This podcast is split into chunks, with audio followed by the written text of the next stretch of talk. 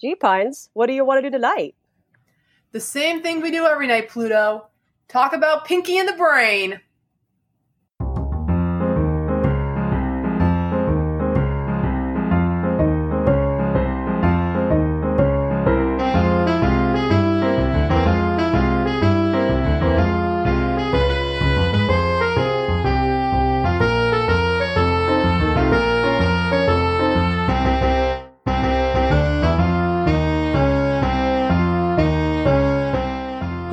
Welcome to Pointcast, the podcast dedicated to the beloved cartoon characters Pinky and the Brain, as we chronicle their evolution episode by episode, from Animaniacs to their two spin off series, and all the way to the Animaniacs reboot.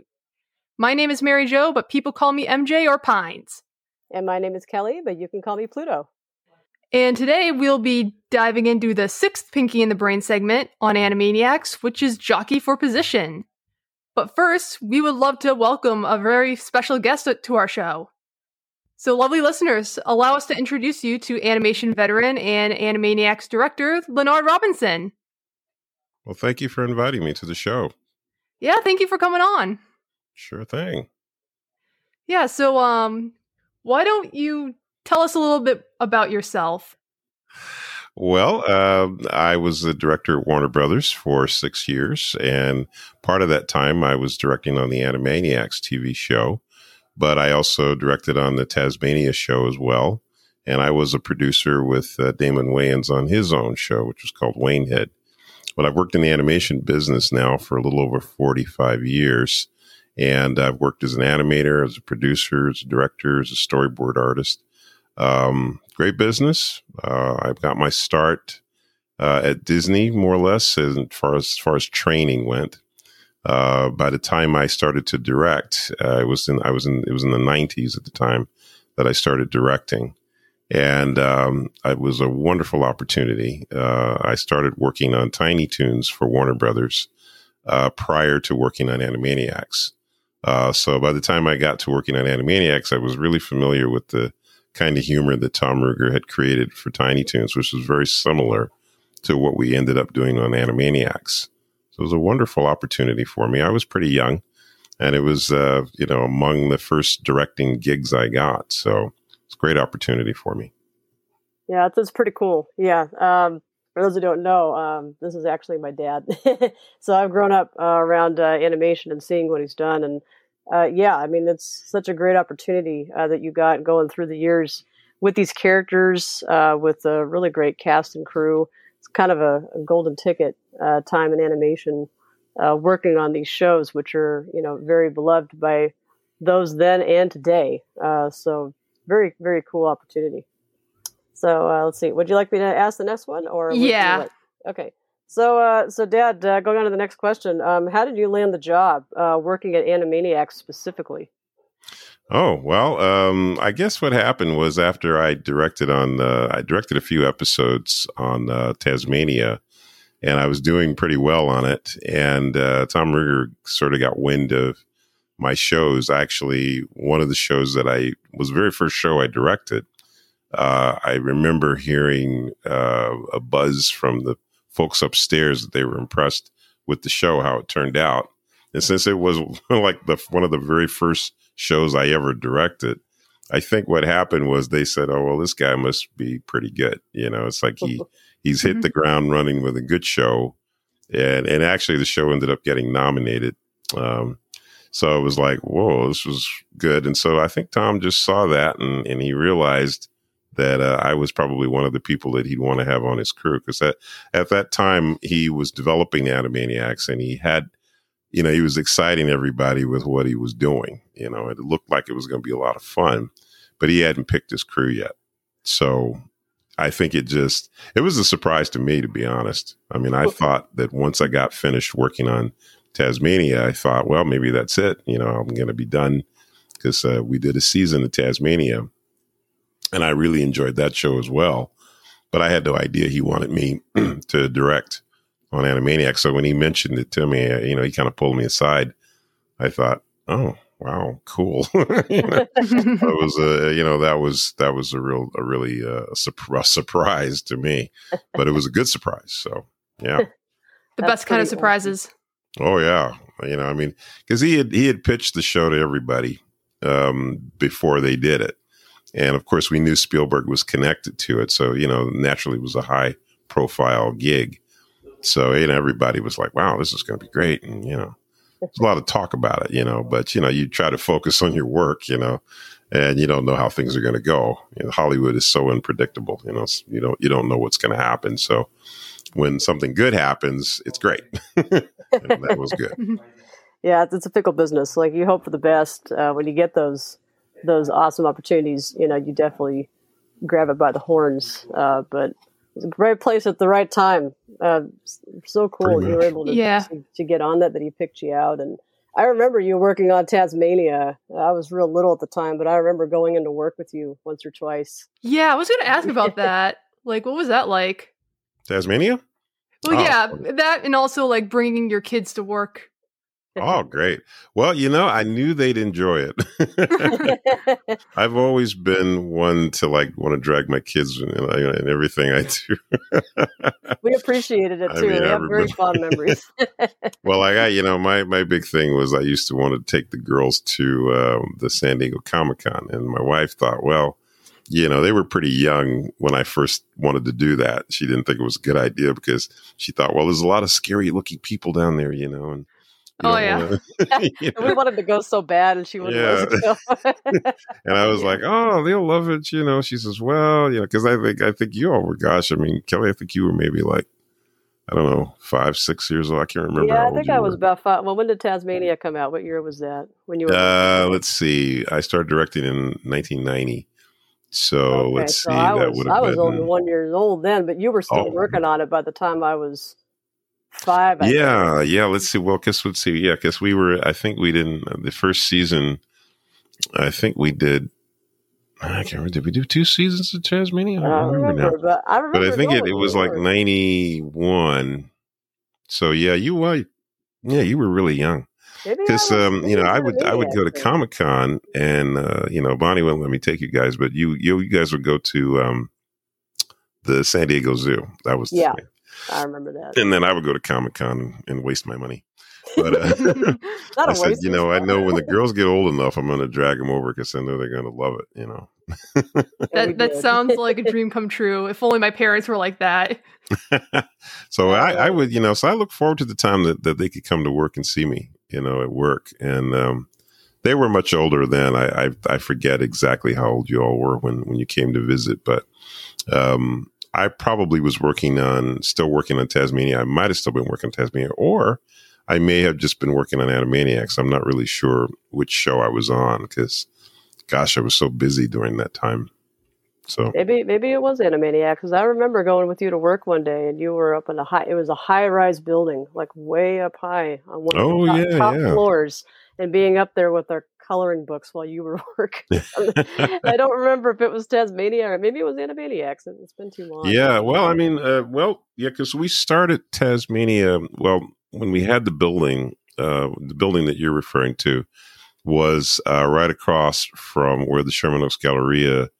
In a, you know, before the earthquake, for that big earthquake, okay, the Sherman yeah. Oaks Galleria was, you know, was an inside Galleria. Okay. And um, we were in a building that was like a bank building, basically. Yeah. But I think we started out in a building that was kind of it was not a, a high rise building. It was it, it was a it well it, I think it had like about five or six floors, and then the floor the building that you visited was when we were in the tall building, and that okay. one went up fourteen floors, and I think yeah. we we were on the eighth floor when we did uh, Animaniacs in Taz-Mania. okay, okay, yeah, Batman, yeah, all those, yeah, because we had gone from the small building to the taller building, and so the three shows that moved up there was um, Taz-Mania, uh, Animaniacs, and Batman. Okay, gotcha. Right. Yeah, that was the building. Yeah, we ended up having, I think, like four floors in that building before we were all done. Hmm. Wow. Yeah, that was before the end of uh, our big big time over there before they moved to, to a different spot. But yeah, that was a while ago. Gosh, that was a while ago. Yeah. yeah. Mm. Cool, cool. Yeah, very fascinating.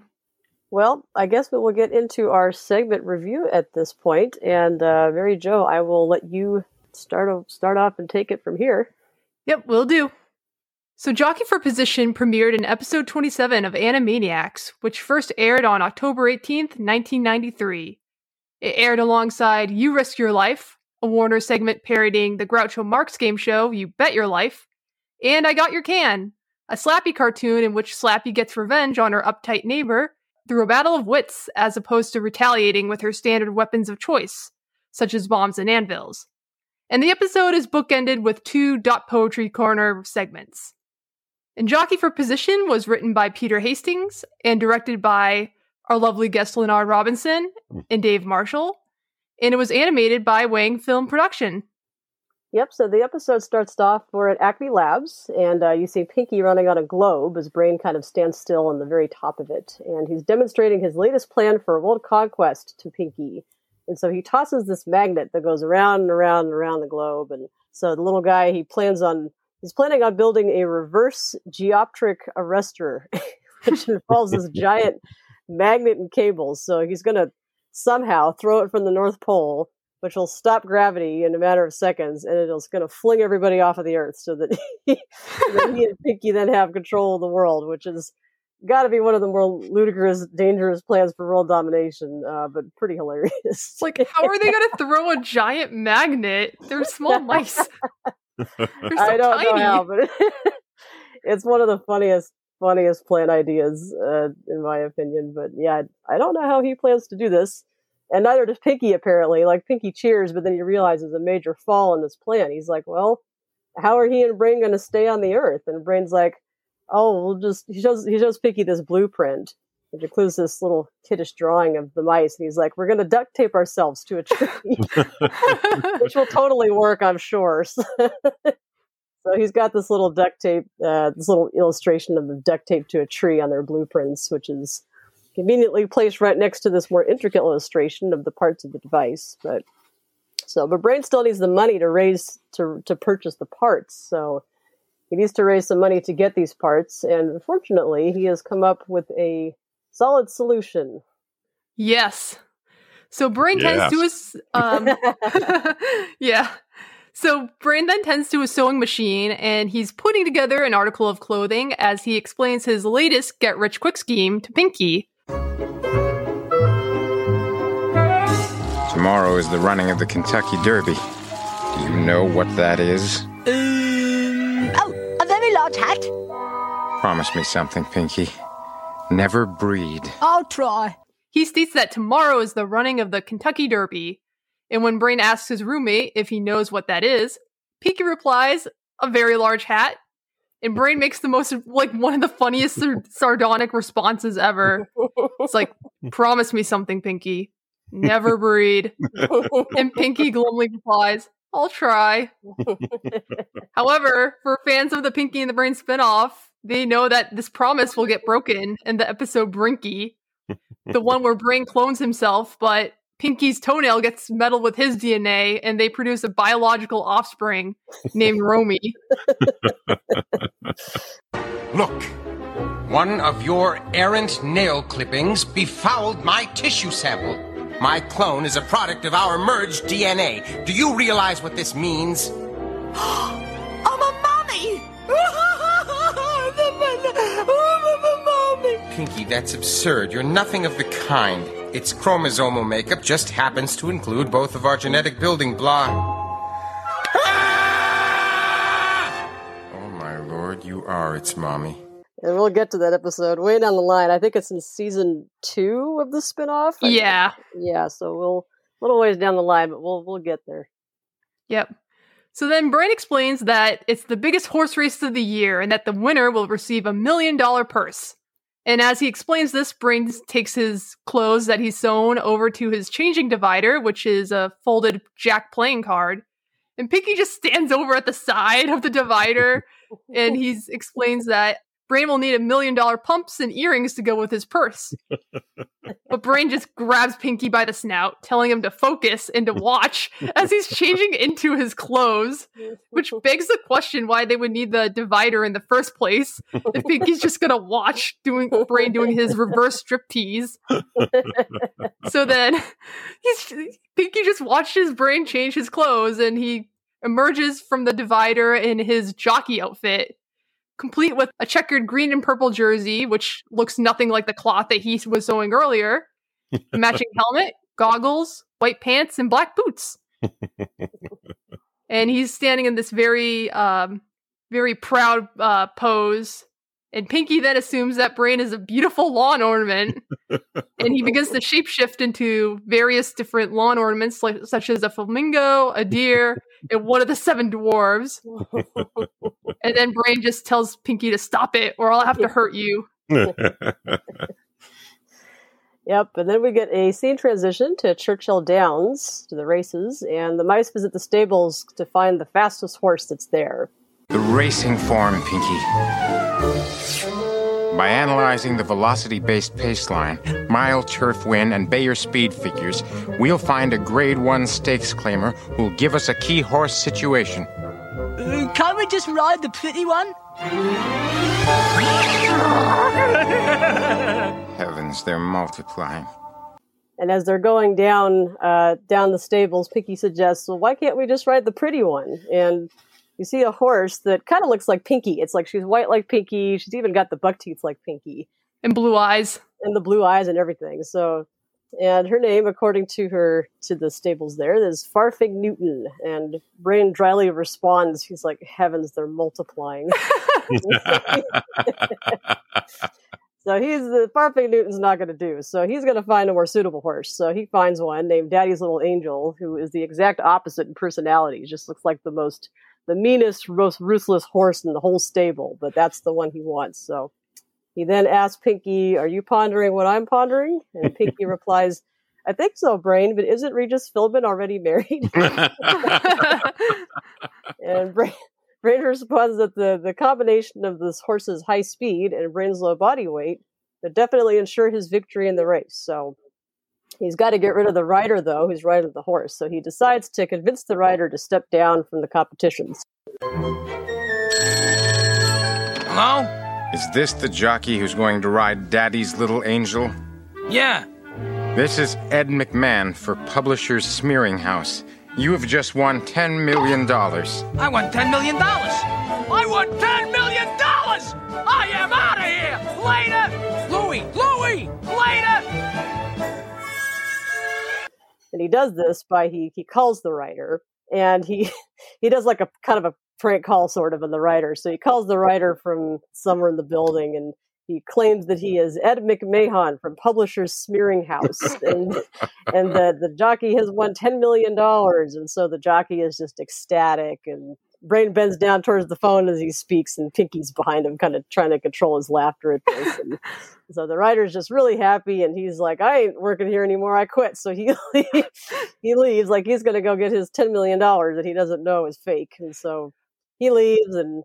Brain enters the the locker room, and so the guy in charge is like, "Well, what am I going to do? I've lost my best jockey." And and Brain says, "Well, he can he can ride the horse." And, and when when the guy asks if Brain's the jockey, Brain replies that he's actually a loudmouth trying to take over the world. But the, the trainer just thinks that he's kind of joking. He's like, "It's like, yeah, everyone needs a hobby. as long as Brain can ride, that's what matters." Uh, but Brain says he can ride and that he'll win. So they weigh Brain on the scale and combined with the saddle, the total weight is seven pounds three ounces, which the trainer claims is like the perfect perfect weight. And that Brain is like the smallest jockey, and the other jockeys just kind of look dead hearted at this. They're like, "You're thinking about an early retirement? it's like they can't, Yeah. they can't compete with that." Yeah, one of them kind of looks like a little weird too. He's like, he looks like he's just so z- zoned out. He's like, He's like, "This is too much to deal with." mhm. So the race is about to start, and Brain's all excited. He's even singing Camptown races in the most delightfully monotone manner possible. Doodah, doodah. yeah. Camptown races five miles long. I love that that uh, delivery by Maurice. That was so funny. Oh yeah.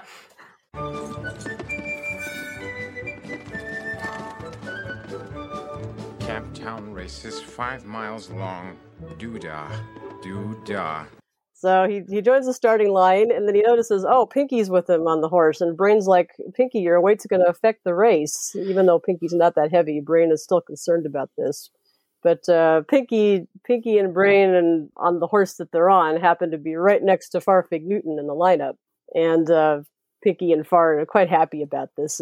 they exchange little hard eyes, but as the race begins and the horses shoot off, Pinky is thrown off of the horse that he's on, and he lands on the ground, and he acts kind of dizzy, and he, he kind of dizzily sings a verse from the Animaniacs theme song, and and the horses are off, and they're neck and neck, except for Farfig Newton, who is all the way at the back, trailing behind. She is not in any position to win the race from the looks of it. Yeah. So Brain manages to get in the lead, and it looks like he's gonna win. And he even's like, "Victory, she is mine." Oh, the doodah day! but Pinky is still at the track, and he hears the stampede approaching. He tries to run, but he stumbles and trips and falls.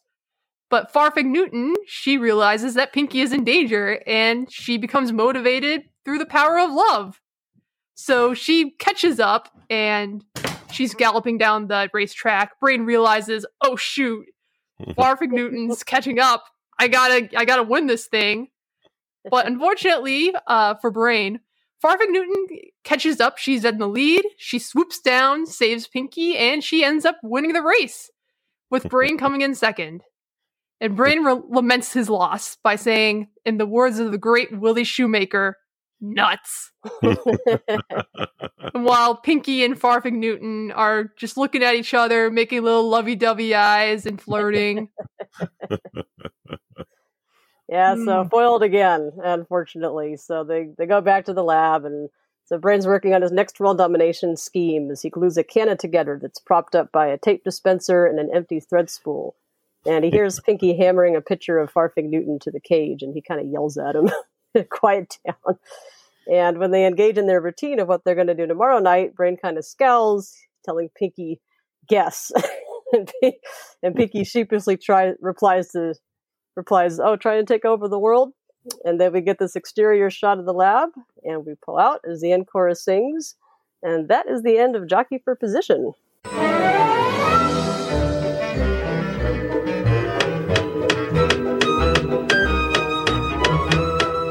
Pinky, will you please stop that? I'm trying to concentrate on tomorrow night. Hmm, right then, what are we gonna do tomorrow night? Guess. Oh yeah, trying to take over the world. Right. They're Pinky, they're Pinky and the Brain, Brain, Brain, Brain, Brain. Yay! Very, very cute little, cute little short. oh yeah, tons of fun. Fun to make.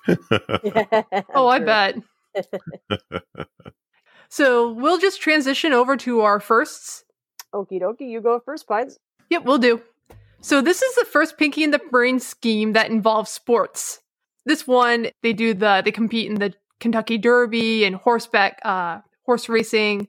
And it's it's really fun to see Brain just on a horse. He's just so this tiny little guy.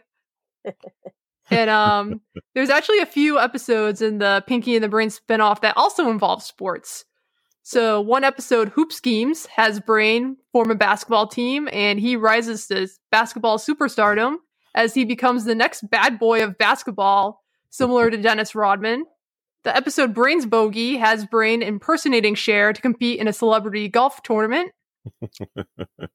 Pinky at the Bat has Brain becoming a baseball manager slash player for a losing baseball team, the New Hampshire Pineapples, and helps the team become victorious. But yeah, just quick aside. That episode was um I remember watching that as a kid and I'm from Massachusetts and I go to New Hampshire quite often cuz my cousins live there. And when I was watching the episode I'm like, "Wait a second, there's no such team as the New Hampshire Pineapples." like the Red Sox like collectively represents New England, save for like Connecticut, but That's funny. Yeah, and um, other examples of sport-related episodes is uh, Beach Blanket Brain, which has Brain be a hip surfer who is down with the kids of or the early 1960s, and Brain is also a aspiring rhythmic gymnastics athlete, as seen in a Pinky and the Brain Halloween. right. Yeah. And all these episodes um, showcase Brain's competitive nature in sports, as well as his competency in athletics despite his pudgy physique. Which I always found interesting because he's like, you know, he's a smart guy, but he's also good at sports too. So he is, and it's often his downfall too. Like in some of those episodes, he would get so competitive in the sport that it would kind of overrule his plan. So in in uh, hoop schemes, he gets he gets so hooked up into the fame and fortune of basketball that he completely eschews his plan entirely, almost at one point, and then this obviously backfires on him. And Soon, Mohammed Al Bahrain was a huge star and a household name. He was one with the ball, and so was I. But fame had a dark side. Hey, Muhammad Al Bahrain. Want to make commercials? Yes. The same thing kind of happens in Brains Bogey, uh, where he gets he gets too caught up in the moment, and because of this, his competitive nature, it results in the plan failing because of him. Yeah. This is also the first Pinky and the Brain segment to feature Farfig Newton, who is the first major supporting character of sorts. She's occasionally brought up in various episodes in the Pinky and the Brain spinoff, and usually like when Pinky's carrying a photograph of her. And um, she actually receives a much larger role in the Animaniacs direct-to-video film Wakko's Wish as Pinky's love interest. I knew I'd find you out here wasting time with this horse. Come, Uh, but Farfig Newton and I have pledged our hearts to each other. Pinky, that is a horse. You are a mouse. Oh, Brain, don't be so intolerant. Why can't the horses and the mice live together in harmony, along with the fairies and the wood sprites and the bean sprouts? I stand corrected, Pinky. That is a horse. You are an imbecile. Yep, yeah, she plays plays quite a major role in that. Did you did did you work on that one, Dad? I don't remember if you were on Wakko's Wish or not. I don't think so. No, I mean sometimes they would they would have me design stuff for different cartoons. So that was that was the reason why I couldn't remember whether I worked on another one or not because sometimes they'd say, "Hey, we need a funny drawing of Brain here. Or we need a funny drawing of Pinky or whatever," and I might do something kind of fun, you know. And they go, "Oh, yeah, that's great. We're going to use that over here." So sometimes that was all I did, you know. and then sometimes I even did storyboards on my own cartoons, you know. Um, occasionally I did that. In fact, I did part of storyboard on this one. Nice, Nice. Yeah, That's as cool. well as directing it. So Do you still have those boards? someplace they're in a box dig 'em out. somewhere, you know, deep in the land of storage room. You know how that Or is. the Ark of the Covenant, where like all the the Ark of it might as well be with that storage Yeah. room being the way it is. yeah, that's it. That's about the situation. Yeah, I, I would imagine I do probably still have that one uh, somewhere because I know I have a box of storyboards uh, from Animaniacs, Tiny Toons, and Batman actually. So I might, Wow. I probably do have it. Someday we'll have to un- uncover it, unearth it, and show Yep. 'em. I know people would love to see those Oh yeah. yeah, I'll find it eventually. one day. Yep. And uh and in connecting to that, um, this is the first time we see Pinky fall in love with someone from a different species. Farfig Newton is the most steady of these love interests. We see uh, in one-off episodes where Pinky would fall hard for a different animal, and he would get his heart broken and be sad, and Brain would comfort him. Such examples of this are uh, the episode Operation Sea Lion from the Pinky and the Brain spinoff, where Pinky falls in love with a sea lion named Winnie. I remember that one. You remember that? Yeah, I remember that one. Let me start again. Mice and sea lions don't mix, except perhaps in a Disney film. Oh, Brain, that is so cruel. I could never say that to Winnie. Just tell her there are other fish in the sea. Believe me, she'll understand that.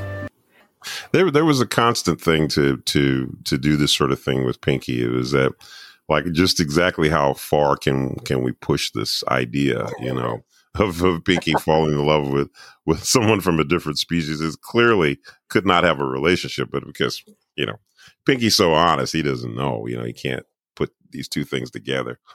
and brain just tolerates it, you know. It's like brain brain doesn't almost he almost has no point no no choice but to tolerate it you know and he, you can tell you know he's he's pretty exasperated with him at the whole thing over the whole thing but it's it's hilarious to do it was I think that was the most fun was coming up with these situations that were just absolutely impossible. Like there's no way that's going to work, you know. So that'll be funny just visually, you know. Yeah. Oh yeah. Other examples of this were um, the Pinky Elmyra and the Brain episode "Teleport a Friend," where Pinky has his subplot that's essentially the same as Winnie, but he falls in love with a pig. yeah, gosh, you know, it's like I think you know this is another reason too why I, you know I, I wished I had done more pinkies, but it, Tom sort of cast us based on the what he thought we had a more of an affinity for, Hmm. and they came to me with jockey for position, and I remember saying. Oh, good! I finally get to do a Pinky the Brain." because I really liked Pinky and the Brain. And Pinky and the Brain obviously was you know was a fun show, and then that's why it's had its own spinoff. So like very few of the characters had that happen, you know, Yeah. where you'd have Yeah. a spinoff. I think Elmyra might have had one, uh, but you know, every every now and then it was like there was something that about a character that's like, oh, we need to do more with this character. Yeah. And Oh, Pinky yeah. and the Brain just stood out. You know, it was like it was one of those cartoon series that you know is like, yeah, we we got to do as much with this as possible. So. Do you know why he picked you specifically for jockey for position? Did he kind of feel like you you would have? Well, he knew on he knew I was going to make funny drawings. You know, I think like I, you know, like the drawing of of, of Pinky of I'm sorry of Brain as a jockey. I had done some sketches in, which had people laughing. So, so I was kind of like, oh, okay. You know? I love No. the reveal of that, by the way, when Me you first see him in the outfit and it pans up. Just look at the, the yeah, that was cute. that was my idea. I said, yeah, we should pan, we should pan up like it's like it's a sexy thing or something. oh man, that's You know, funny. like, That is so great. stupid, you know. yeah, I mean, I was- I think I was mostly um, fascinated with the deadpan quality of, of Brain. You know, I just love that. So I just I was always plussing that. Like, let's keep him. You know, whenever he delivers something, let's see if we can't keep him as deadpan as possible because I thought that that would make it funnier, and it seemed to work pretty well in this cartoon. Oh yeah, it's definitely he It has did. like two of like what two of my favorite brain moments, which is the uh, promise me something, never breed, and then heavens they're multiplying. like that, like the like the animation on that, and like coupled with the uh, Maurice's delivery is just like that was just like chef's kiss. Oh, it was great. You know, I mean, those guys too. Like I said, hey, and Kelly knows. I mean, uh, you get those two guys in a recording booth, and it's just hard not to laugh. They, they, they would just come up with. They would come up with stuff. You know, that wasn't even in the script. It was just hilarious. And you know, I'd always say, "Gosh, wish we could do all the stuff they're saying." Because it's some really funny stuff, but I mean that's how you that's how you do it. You get lucky with the everybody contributes to a cartoon, so it makes it even more memorable. I think when that happens. Yeah, Yeah, everybody brings their A game, and it's like the ultimate team effort. Yeah. yeah. Well, Peter Hastings wrote a good script. I don't remember. I, I guess that I don't know whether it was because I hadn't done one yet, and I guess Tom wanted to see what I was going to do. I don't. I don't. I'm not really sure why. Because it did kind of once again, it did kind of come out of left field. It was like I had done a bunch of other cartoons, which I guess Tom really liked, and then um, that one came along, and I think it was. I think it might have been just because I hadn't done one yet.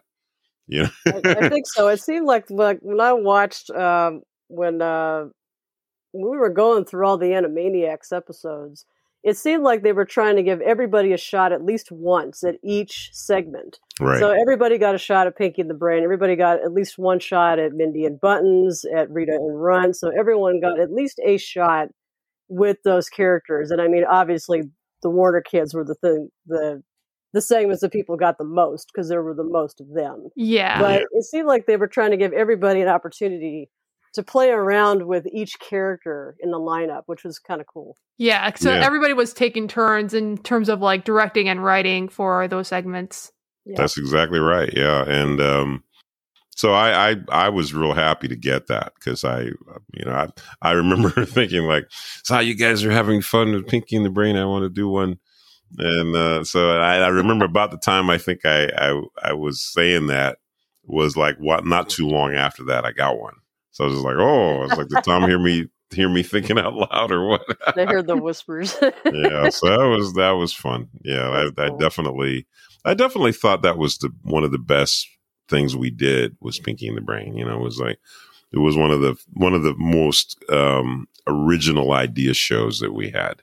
So oh, it was yeah. like we took that and then and the characters just fit. You know, it was like from the moment that we heard the pitch for Pinky and the Brain up until we start making the cartoons, it was obvious that that was going to work. And um, you know, we didn't think it was going to work as well as it did, but it was. We're glad that it did. You know, it was it was just one of those ideas that just made sense. You know, it was the cartoon duo that fit together. You know, they they worked. it's such a great idea. Oh yeah, it's like a match made in heaven with like this ingenious concept. Yeah. Yeah, there's a reason why it stood the test of time, and even in the reboot, you know, besides the Warner kids, uh, the only characters that really made a big comeback with them was Pinky and the Brain. It's like they still got their own segment. It's like they're just too popular. Uh, people still love those characters.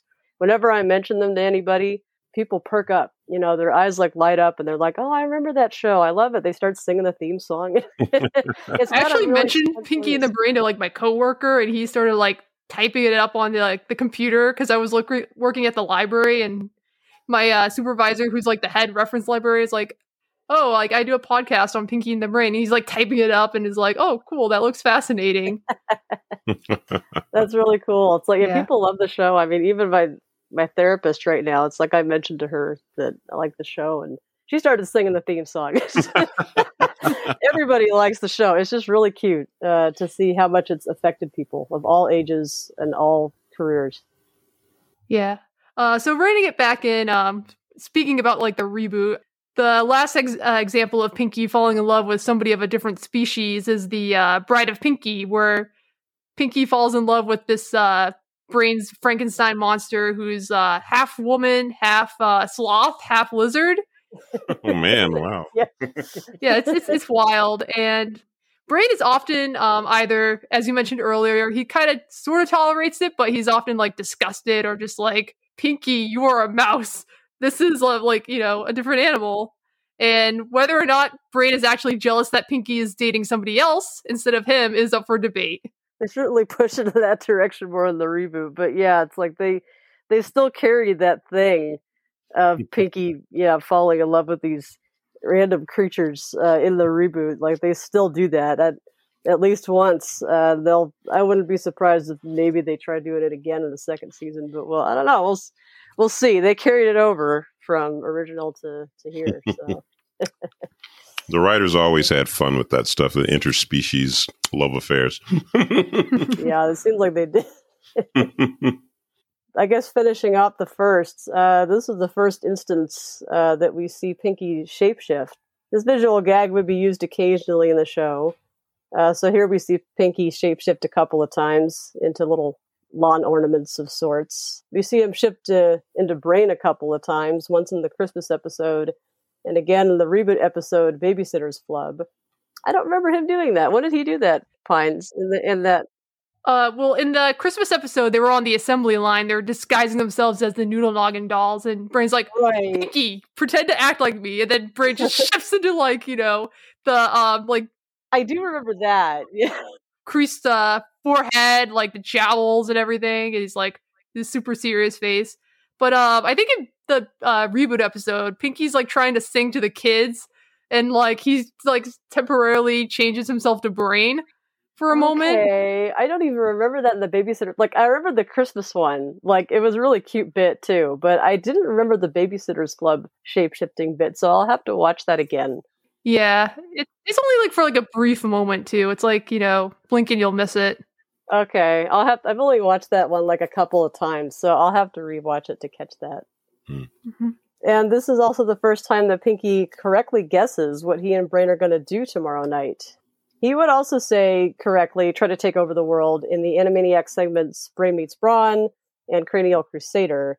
And he also would guess this correctly in the spin off episodes The Mummy, Brain Drained, Pinky's Turn, and Dangerous Brains. So sometimes he actually would answer correctly to what are we going to do tomorrow night, but usually he would give a very random, silly response. Well, I think eventually, you know, it's like the writers. Uh, we we all have the same problems with cartoons. It's, it's like, well, what are we? What could we do differently? Right. Yeah. And you start, you know, you start thinking of different ways of of surprising the audience. So if if uh, Pinky's suddenly smart at a time you don't expect him to be smart, you know that throws the audience off either in a good way or a bad way. A lot of it just depends on where the where the joke is. You know, we're trying to find that joke.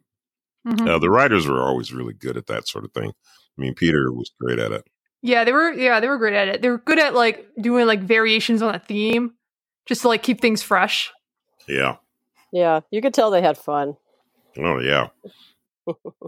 And speaking of fun, let's uh, move on to the fun facts. Sweet. Okay. Yep. So uh, the title of this episode, "Jockey for Position," is a play on the phrase "jockey for position," which means to try to get into a better place. Which is a very apt description of the episode's plot, since Brain wants to win money to fund his scheme, so he competes in the as a jockey in the Kentucky Derby. Yep. Okay, so uh, the other fun fact is uh, the scene where Pinky is running around on the spinning globe and Brain standing on top would be featured in the Pinky and the Brain spin-off opening. Right. Yep. Yeah, that is in the spin-off opening. And uh, also the shot of Brain showcasing his blueprints to his plan would be reused for the uh, Pinky and the Brain end credits. Uh, with a little bit of an alteration, uh, the lighting on the blueprints is greatly diminished. Uh, the sewing machine's gone, and the drawing of the tree is replaced with the shadows of the mice, which very well be a nod to the uh, one of the title cards in Animaniacs, where you see the mice cast their shadows cast upon a brick wall. And uh, additionally, the blu- the blueprints are used as a painted detail on the little Pinky and the Brain Q-Fig figurine, which I own actually. It's a very, Me too. very nice. Yeah, it's it's a very nice little little figure. Um, and this figure was released in 2017, and you see the mice standing on top of the blueprint, seeing Brain kind of confident in his plan, and Pinky's behind him, uh, standing behind him, looking on with concern. Uh, it's very nicely done. Yeah, it's it's definitely a really quality figure. Definitely one of my favorite figures that I own. Yeah, same here. Yeah, I remember working on that first part. You know, I was trying to when I when we I got the script from Peter, and I saw that opening scene where you know he's they're running on the um, on the globe. Yeah. I thought, hmm, that's going to be tricky. So, uh, so I storyboarded that part. Okay. Because, oh, um, nice. I was trying to figure out how it was going to work, you know, because the way Peter had written it, you know, he was talking about, okay, we're going to have this happen. He's going to throw this over. I said, okay, well, we got to make the make sure that's clear so that reads. So I did a, I storyboarded out that part, and he says, oh yeah, that works great. And I said, okay, good. So Yeah, that was really impressive, though. Yeah. Yeah, well, a lot of times that that was that was always the problem was you could come up with a funny idea, but then you think about, well, how am I going to show that funny idea, you know, so that the audience gets it. Like one of the hardest things that we had in that cartoon was the whole thing that uh, Pinky was in trouble. You know, when he falls off the horse and they're going to lap and come around to back where he is and run over him, we had to make it clear that that's what was going to happen. And that was kind of tricky because, you know, when Farfig Newton sees him on the tracks way up ahead, we had to kind of set that up so that, you know, you could see past, see what she was seeing, and where he was. But the horses were still running, you know, so it was like, well, how do we do that? Oh, we look underneath the horses. Oh, yeah, and we could see him on the horizon. Okay. So, you know, that was that was the thing. And then the animation companies were great too because they always helped us by putting in the extra work to make something, you know, read better. Oh yeah, and Yeah. Wing does a really good job here. They did. Yeah, they do. Wang was one of the, in my opinion, one of the better ones. Like there were some pretty good studios. I mean, they got you know they got quality animation on those shows. But Wang is probably my personal favorite besides TMS. But uh, they did some nice, really nice stuff on the characters. But yeah, what you were saying, I was thinking about that too because I just watched the episode earlier today myself to get prepared for the uh, interview, the um, recording here, and I was noticing that too. It's like, yeah, okay, you had to figure out, you know, showing the Pinkies in trouble as the horses are running, and you got to kind of have this this truck up shot, you know, where you're kind of at the horses' foot, you know, feet level, Right. trucking up to see that Pinky is on the horizon and he's going to get trampled. And I'm like, yeah, that must have been kind of a tricky shot to to figure out, but it reads though, you know, it, it works. It, it reads. Yeah. we got we get lucky. we get lucky. It's um, and I always I always would tell the writers, I says, "Well, you guys write some cool stuff." I said, "But we spend a lot of time trying to figure out how to do it." You know? Another fun fact is the uh, Pinky references Regis Philbin. So for all of our uh, younger uh, viewers who were probably born after like I don't know, like 1998 or something. So for those who don't know, Regis Philbin, the late great Re- Regis Philbin, was a TV personality who was pretty popular in the 90s. He Right. was the host of the morning talk show Live with Regis and Kathie Lee. Right. And I know him best as the host of Who Wants to Be a Millionaire. Yeah, same. yeah, I used to have like the um I used to watch that with like my folks and I had the computer game it had like Oh. Regis and I'm like Yeah, so I, I had some idea of who he was. So um yeah. And Philbin was already referenced in Win Big as the Jeopardy answer when Brain's like, What is a Regis Philbin? and he would be made fun of a few times in the Pinky and the Brain spinoff. Most notably in the Christmas episode where Brain is like, impersonate William H. Buckley, and Pinky doesn't know who he is, and Brain's like, impersonate Regis Philbin. And Pinky's like, I'm out of control! I know I know that Tom had a real thing for he really liked Regis Philbin and I think he enjoyed poking fun at him. You know, there's a lot of a lot of the humor that you see in um in Animaniacs. This kind of a personal thing with Tom Ruegger and some of the writers. A lot of them just they they, they had penchants for certain things that would come up. And, and that was one of them, you know. and it, but it was makes just it was so much of it was how it was delivered, you know. But yeah, back then everybody kind of knew what that was re- in reference to. You know, it's like you know when you brought up those funny little bits, people did laugh at them because they knew what they were about. You know, but yeah, now I'd say most kids probably have no no idea who these characters are, and that was another thing that was nice about about the show was that we had the right to use things like that because in cartoons you had to get permission sometimes to use people's names or images. Mhm. And because we had Steven Spielberg, Steven Spielberg would just get on the phone and call people and say, Hey, we're going to put you in a cartoon or we're going to use your name. Is that, is that okay? And just because it was Steven Spielberg, they say, Oh yeah, sure. Absolutely. We'd let, you know, we used Martin Scorsese in a cartoon one time. You know, we just, they were always doing that kind of thing where normally we'd have to get permission. Yeah. But because but because Steven Spielberg was the executive producer, he would just get on his phone, call him up, and say, "Hey, is it okay?" And you know, we didn't have to go through legal or anything. It was That great. that actually makes so much sense now because I'm like wondering how like because you know some cartoons kind of use like parody names Yeah, for like different like people or teams or whatever, and I'm like, yeah. but then Animaniacs they just say it outright. I'm like, huh, I wonder why Yeah. that is. But then like hearing that that makes much more sense. yeah, that was that was really it. I mean, he, it, you know, it was just because it was Steven Spielberg, and you know, I, I we had a Beavis and Butthead thing one time. I think in a oh. cartoon. I forget which. It was a Tiny Toons cartoon, I believe. Yeah, and it was you're like he got on the phone and he called up the guys and said, "Hey, is it okay?" And they said, "Yeah." But they did it just because it was Steven Spielberg. Because Steven Spielberg also was the executive producer on Tiny Toons as well. So you know, I think it was just that because Spielberg had so much clout in Hollywood and still does, of course. You know, people nobody wants to say no to him. You know, so Mhm. he could just Yeah. so we were just like, you know, we were the golden children, you know. Was like- you know, he, he we could just get what we wanted. it was great. It's a pretty pretty privileged position. It's like It you guys were able to get away with a lot of stuff. Uh, Oh, yeah. get a lot of people on there that normally you wouldn't be able to get, or that if you did, you know, they'd have to really be able to get one of them because they pay because they'll ask top dollar. But in this case, it's like yeah, they just said names outright. They got guests in the show sometimes that is like yeah, this Yeah, Yeah. even the um the Dolly Parton caricature of Bubba Bubba Brain yeah, that was yeah. kind of like another. yeah, oh yeah, yeah, yeah. we'll get other, to that. the other studios hated us. Disney hated us because we could do that kind of stuff. And you know, you would think they would just do it, but they didn't. You know, but but we did it. You know, it was we were Di- we were Disney's greatest competitor. You know, I think we beat them out many times. yeah. Oh yeah. Um, and another uh, fun fact is the uh, okay. This one I'm really excited to talk about because uh, publisher Smearing House which is the prank phone call Brain was making to the jockey, um, Right. is a reference to Publishers Clearinghouse, which is such a fascinating company because they um they were initially made to sell magazine subscriptions or like products like stuff, but Right. it's more famous for um their shtick is that they do like sweepstakes where they like give people like tons of money and it's like oh you can win five thousand dollars for life like five thousand dollars a week for oh my God, I'm sorry, but um, you're fine. but um, they're famous for like their prize patrol team.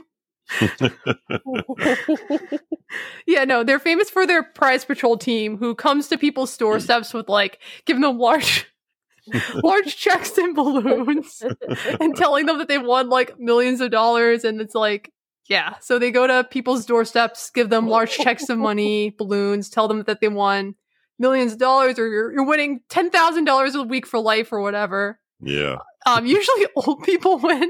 it's such an old person thing too, because it's like usually like a lot of the winners are usually people who are like middle age or older. Because Right. like you never see people in their twenties winning that. Like that company would go bankrupt if that's like the case. I So watched um, that That video that you. s- I watched that video that you sent me. Uh, Oh, yeah? On, the Scott on, like, Craig one.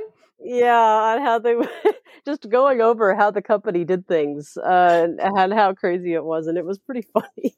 Yeah. and how awkward the like the prize patrol team is. It's like yeah. it's like hi, like just come outside. It's like, what's your name? Like they never start with like, oh, we're from Publishers Clearinghouse. They have to make it a whole awkward ordeal. yeah, the way they would approach you was almost like it, it could have come off of almost threatening the way that it was presented. It was kind of funny, uh, but yeah, definitely a very humorous take. Yeah. So Yeah, um additionally, um Brain mentions Ed McMahon, but the popular misconception is that Ed McMahon was not associated with Publishers Clearinghouse. you know he wasn't. That's right. yeah. So Ed McMahon, who's uh, best known for being the Tonight Show's series announcer, who coined the famous catchphrase "Here's Johnny," Yeah. who's that's better known for The Shining, but he was also the host of Star Search, which was the 80s equivalent to American Idol and America's Got Talent. But um, McMahon was actually the spokesperson for American Family Publishers, which was the New Jersey based competitor for Publishers Clearinghouse. I quit my job. Marjorie Godsink is set for life now. Yes, she's an American family multi-millionaire. I won million. You may be next. Our all-time richest winner ever. You, $11 million rich. Richer than any other big money winner in American family history. Enter this sweepstakes. The only one from us. It's in the mail right now, and you can win next month, so hurry. Ed and I will personally award the $11 million prize in just weeks. And Right. Yeah, and American publishers, they started in like the 70s and they were throughout um, the 80s and 90s until they got bankrupt in like the late 90s. And uh, Right. another interesting tidbit is that Dick Clark was also a spokesperson along with Mann. Right. And, and they would do like commercials together. And Dick Clark was actually a guest star on the Pinky and the Brain spinoff episode. You'll never eat food pellets in this town again. And he Oh, yeah. plays um Brain's next door neighbor that Brain confides to about his woes concerning show business. Hey! Oh, sorry, Brain. I, I thought you were another piece of trash from those darn tourists. Oh, no. Just a little difference of opinion with the missus. Yeah, pull the old who needs show business bin, huh? Uh-huh. Yep, she'll get the house. Oh, Dick. And I remember Brain would be like, "Oh, Dick," and like out of context, that just sounds so hilarious. Yeah, I remember that. That was that was a good episode too. At least it was kind of a sad episode, but yeah, I do remember that he was. Yeah. Uh, yeah, he was his. Yeah, the O- the uh, by the way though the old Johnny thing was actually was he was talking about Johnny Carson because um yeah, uh Johnny yeah uh, that was what uh, Matt McMahon would say I think when he was uh introducing Johnny Carson and he would say Yep. here's Johnny and then he would walk out but Yep. um yeah so that's actually where that came from yeah, it is, and then it became kind of a popular saying, and then you did see it in things like in The Shining. It's pretty, yeah, like you said, Mary Jo. It's pretty well known for yeah for being in The Shining uh, when it's said in there, and you know other other pieces of media. They make a reference to it in Finding Nemo. Even I remember there was a, Oh yeah, that's a right. reference to that there with Bruce the shark. He's like, "Here's Brucey," so you still see, uh, you still see that phrase being used in media to this day. Mm-hmm. That's a commonality to use topical things in cartoons. I mean, the, you know, there's so many cartoons. The cartoons, some of them that, that do the best, use topical humor, and uh, you know and that that works great when you can get away with it. It's wonderful. You can. Yeah. Um, one example of this um, was Gravity Falls. They would do like their TV gags, and they would Oh, make fun of like stuff like that's on TV. Like one of my favorite ones was um in Northwest Mansion Mystery, where Dipper was watching a marathon of ghost harassers on the used to be about History Channel. I remember that. and it's just like, man, that is just such a sick burn. yeah, topical stuff uh, definitely yeah, works well on cartoons. You see it a lot. Going into a couple of other uh, fun uh, fun facts, uh, the name Farfig Newton is actually a triple joke. Uh, so it references Phar Lap, which is a famous champion New Zealand thoroughbred racehorse from the 1920s. Also, is referencing the Volkswagen catchphrase "Fahrvergnügen," which translates to "driving enjoyment." And Fig Newton, Fig Newton cookies, uh, kind of sounds like that. Farfig Newton, Fig Newton cookies, which are now just mar- marketed as Newtons. So, so Farfig Newton's name is kind of this amusing pun on several things uh, that works on three different levels, which is kind of fun. There were also some amusing names for the other horses in the race as well. So Flamiel uh, is a reference to Mrs. Flamiel, the Warner Kids' school teacher in Animaniacs. And it's one of the phrases that you hear the character of Mr. Director in Animaniacs say quite often in his very nasally Jerry Lewis voice. Flamiel! Flamiel, yeah, quite often. Uh, Legoist by Egoist is a double reference uh, to Eggo Waffles catchphrase Leggo My Eggo and the Egoist cologne launched by Chanel in 1990. Uh, interestingly enough, Pinky and the Pinky and the Brain episode that would poke fun of the uh, Eggo catchphrase was Leggo My Ego, uh, which we'll get to down the line. Uh, one of the other horses' names is Isle of Yap, which is which is a reference to uh, the, the Jip parody category featured in Win Big, but it's also a reference to the Yap Islands, I guess, which are a volcanic archipelago in the Western Caroline Islands in the Western Pacific, and Yap is the largest of these 14 islands. Yeah, I have to mention, I thought that was made up when we were going over. Win Big. But then I consulted with the uh, like the huge like cultural reference guide of Animaniacs. And it's like, oh, the Yap Islands are a real thing. That's interesting. Well, good to know. Yeah. Um, and also in the stables, one of the horses' names is Tom, which we assume is a reference to either Tom Ruegger, Animaniacs creator Tom Ruegger, or or writer Tom Minton. Uh, Dad, can you confirm confirm this? Was the I, I Tom a think reference? yeah, I think I think that was uh, I think that might have been for uh, Tom Ruegger, but Okay. um, I'm not really sure because once again um, we were given some latitude, you know, because you know I would approve as the director, I would approve the backgrounds and layouts. So sometimes the, things like that weren't in the script. You know, a lot of times they Right. would just we just come up with something. Hey, you, you know, you want to be in this one or that one. Uh, so I think it was Ruegger, but I'm not. I'm, Okay. I don't remember exactly. Yeah, we could kind of figured. Yeah. The Warners also make a cameo. Uh, you see the Warner siblings in the crowd. They're one of the spectators watching the big race and, Right. and hollering. Yeah, so you see the the Warner kids in there, which is kind of a cute little cute Yeah. little reference. You little think like cameo. this, they're always running around. You think they'd be running on the racetrack or something. but this is a nice change of pace. yeah, Yeah, that's kind of cute. yeah. They're in the crowd. Well, we could have had him riding by on a horse. You know, I think there might have been a, a one because you know the boards. You know, as we do the boards, we have gags. We don't always use every gag, so Right. I don't remember whether we might have had them run through the scene or we might have had them riding on a horse. So I didn't board the entire cartoon. I mean, there were other people boarding on the cartoon. So, so I believe the idea of putting them in the bleachers was not, it wasn't my idea, but I thought that was a good place to put them. Mhm. Yeah, it was cute. Yeah, Yeah. You, you see them right there. They make their appearance. Right. Yeah. Fun Um. Brain. Oh, sorry. No, that's good. Go ahead. Okay. Uh, Brain references Willie Shoemaker, who was a jockey who held the world record for the most total professional jockey victories for 29 years, including 11 Triple Crown race wins. Wow. there was always a uh, Tom always had this mentality. Ruegger always has a mentality that even though you have a gag cartoon or a funny cartoon, it doesn't mean you couldn't teach something, you know. And that was a part of how he pitched the show. You know, one of the reasons why there are educational elements in the show throughout, not just Pinky the Brain, but most of the shows, or some of the shows anyway, was that that's what he believed was important. But he did think that, you know, he didn't want that to get in the way of the humor, you know, so it was like he would stick these things in and he figured, well, if somebody's interested, they'll find it. Mm-hmm. And um, clearly you guys are paying attention. yeah, I, I yeah. like I like being able to like jot those things down. It's like, oh, I wonder who that person is, and then like you do you do your research. So I think, yeah, if Tom, if you're listening and you kind of thought about this through, I think you did your uh you did your job there. Oh yeah, we're yeah. learning things. Mission accomplished. yeah, definitely. I always loved it uh, whenever you would learn something, you know, in a cartoon, but they did it in a fun way, you know, where you would remember it. Yeah. Like, like for example, um, uh, the word aglets, which are those little things in the ends of your shoes. A lot of people remember that being mentioned in uh, Phineas and Ferb.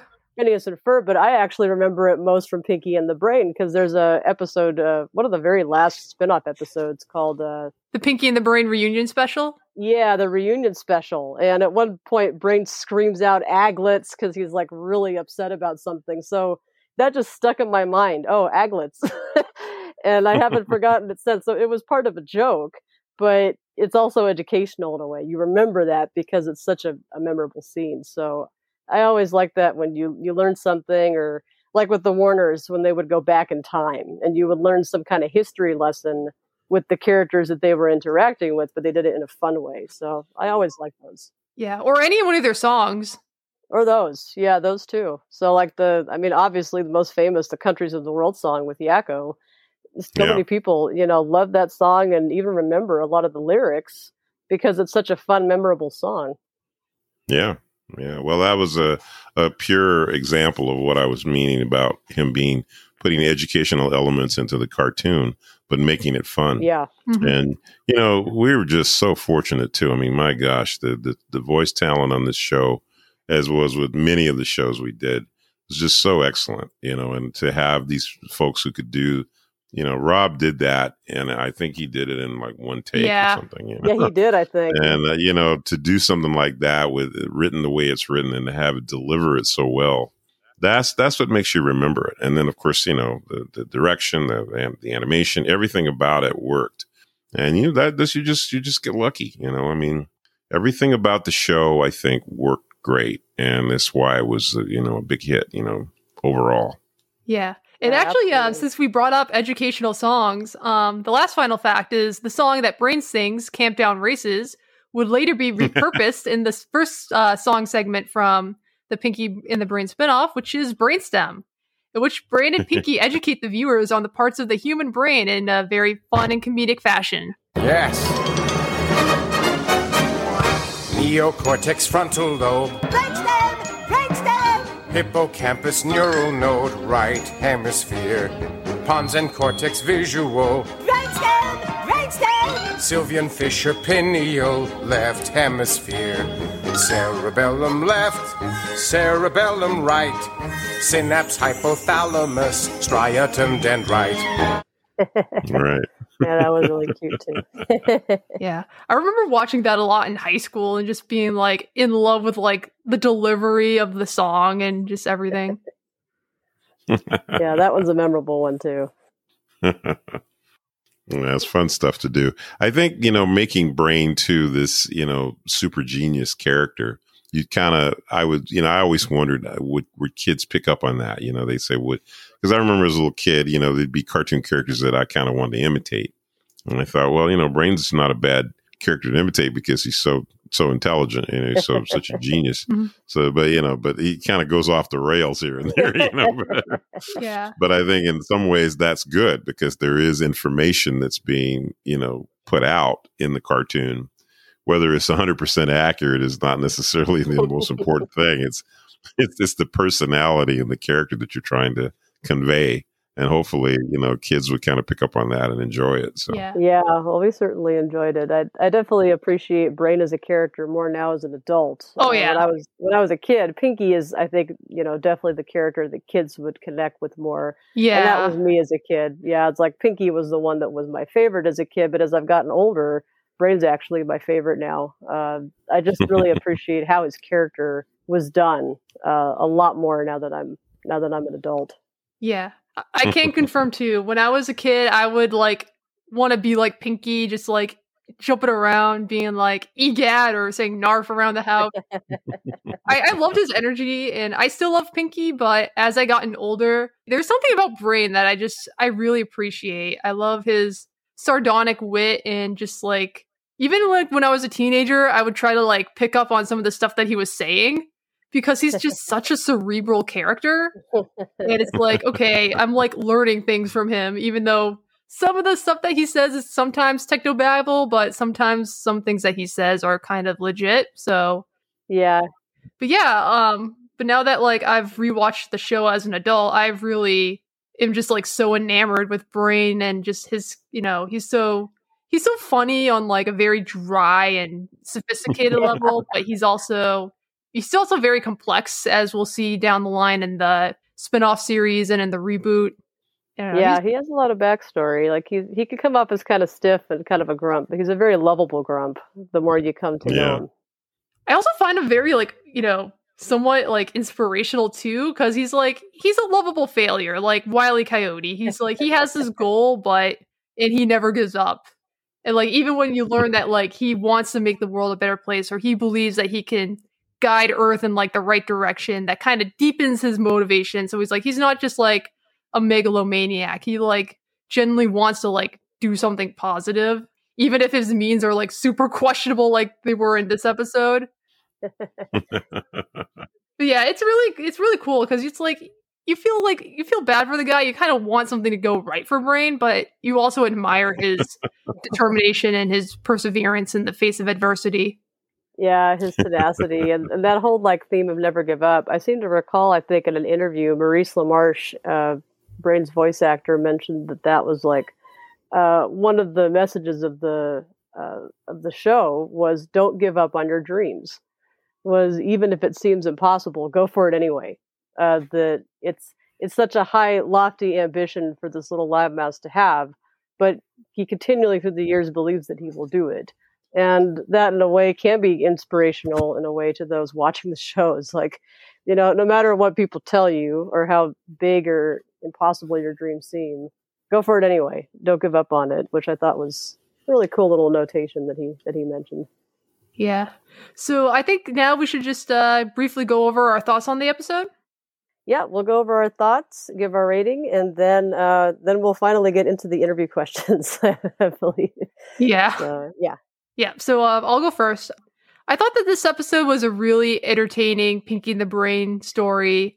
Uh, sometimes there are episodes that are focused on get rich quick schemes, and this is definitely one of the more amusing Moneymaker episodes.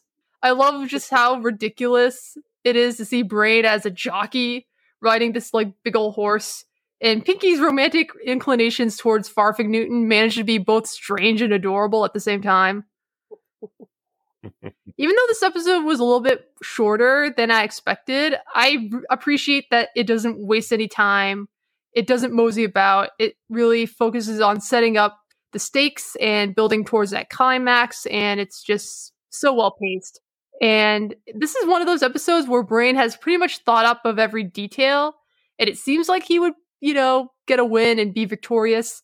But his plan was foiled by Farfig Newton's love for Pinky, and I liked how that was like set up as a joke, but that actually had a payoff. And overall, I thought that this was a really strong episode, and it features a lot of great jokes and humorous moments. Yeah, I agree. It's a very cute little episode. It's, it's just short and sweet. It has probably the most ridiculous plan I've ever heard of, but that's why I love it. That's why it makes it hilarious. I just love this idea that Brain has of we're going to make the world spin around so fast and then make it stop quickly and everyone's going to fly off the earth. Yeah. But we'll be fine because we're duct taped to a tree. I just think that's so funny. There's some very funny lines and situations in this segment, uh, such as the you know, please never breathe bid and the heavens are multiplying. Like I really like little jokes and I like I love Brain dressed up as a jockey, very cute and funny. And a little love thing going on between Pinky and Farfig Newton. It's like it's really out of left field, but it's also kind of cute in a way. So yeah, very cute little episode. Yep. So uh, now let's quickly go over our NARF ratings. The pinky and the brain, brain, brain, brain, brain, brain, brain, brain. Narf! I'm gonna give uh, Jockey for Position 8.5 Narfs out of 10. It's definitely really funny and solid episode. Great stuff. Very, very fun. And I will give Jockey for Position around the same. I will give it a 7 nerfs out of 10. Very cute, fun little episode. I put it about, you know, around the same as, uh, you know, Jeopardy, the one big one, and uh, some of the other past ones. Um, I like that it's that it's short and sweet, and that it has some really funny jokes in it, some great brain moments, and um, just really cute. And I, I, I like the whole thing between Farfig Newton and Pinky. It was, it was very cute. Mm-hmm. So yeah, let's um let's go over back into uh, the interview questions. Cool, cool. So we're we're finally getting to the questions, Dad. You still awake enough to go to go through? yes, I'm still here. I, was just, I was just making myself a cup of tea there. so I didn't hope, hope, you didn't hear my microwave going in the background there. I, I, didn't really hear it. No, you're good. Yeah, neither did I. Yeah, I muted it, so I hope you didn't. Uh, okay, yeah, sure. Go ahead. Yeah, so uh, let me ask you um a couple of Animaniacs related questions. All right. So, uh, what was the overall vibe working on the show? Uh, were your coworkers friendly, amiable, helpful? Yes, uh, it was a great a great bunch. We were we were pretty much uh, like the termite terrace, you know. I, I remember, and then that was almost intentional, but it was like we knew we were working on a fun cartoon series, and everybody contributed, and it was it, the the the attitude was just great. You know, it was like we we had a lot of fun, and it was because we were given this opportunity that we decided to make the most of it. I think the maybe the best thing about it was Tom Ruegger giving us this kind of freedom. You know, it was like he wanted us to take chances. He wanted us to try new things. He wanted us to to have fun and share our ideas. And that was great. And then of course, yeah, the people were great. I mean, there wasn't really I can't say there was any rivalry or anything like that. There wasn't any um big egos. You know, there wasn't yeah, I mean, not really. I, I now that I think back, I, I, don't recall that at all. It just seemed like we were having fun and um, laughing a lot. You know, they would show when we we'd see cartoons come back, we'd see dailies on stuff, and we'd just be, you know, falling down laughing. You know, and you know that has a tremendous effect on what you're doing. You know, because it, it gets into what you're doing, and so you see a funny cartoon somebody else has done, and then you want to do a funny one too. You know so that really was how it was. You know, we we were very fortunate to be in that kind of an environment. And I, I give Tom a lot of credit. Tom Ruegger and Jean MacCurdy were the best bosses I've ever had. You know, they they were two people who really loved cartoons, loved animation, and loved the people that made them.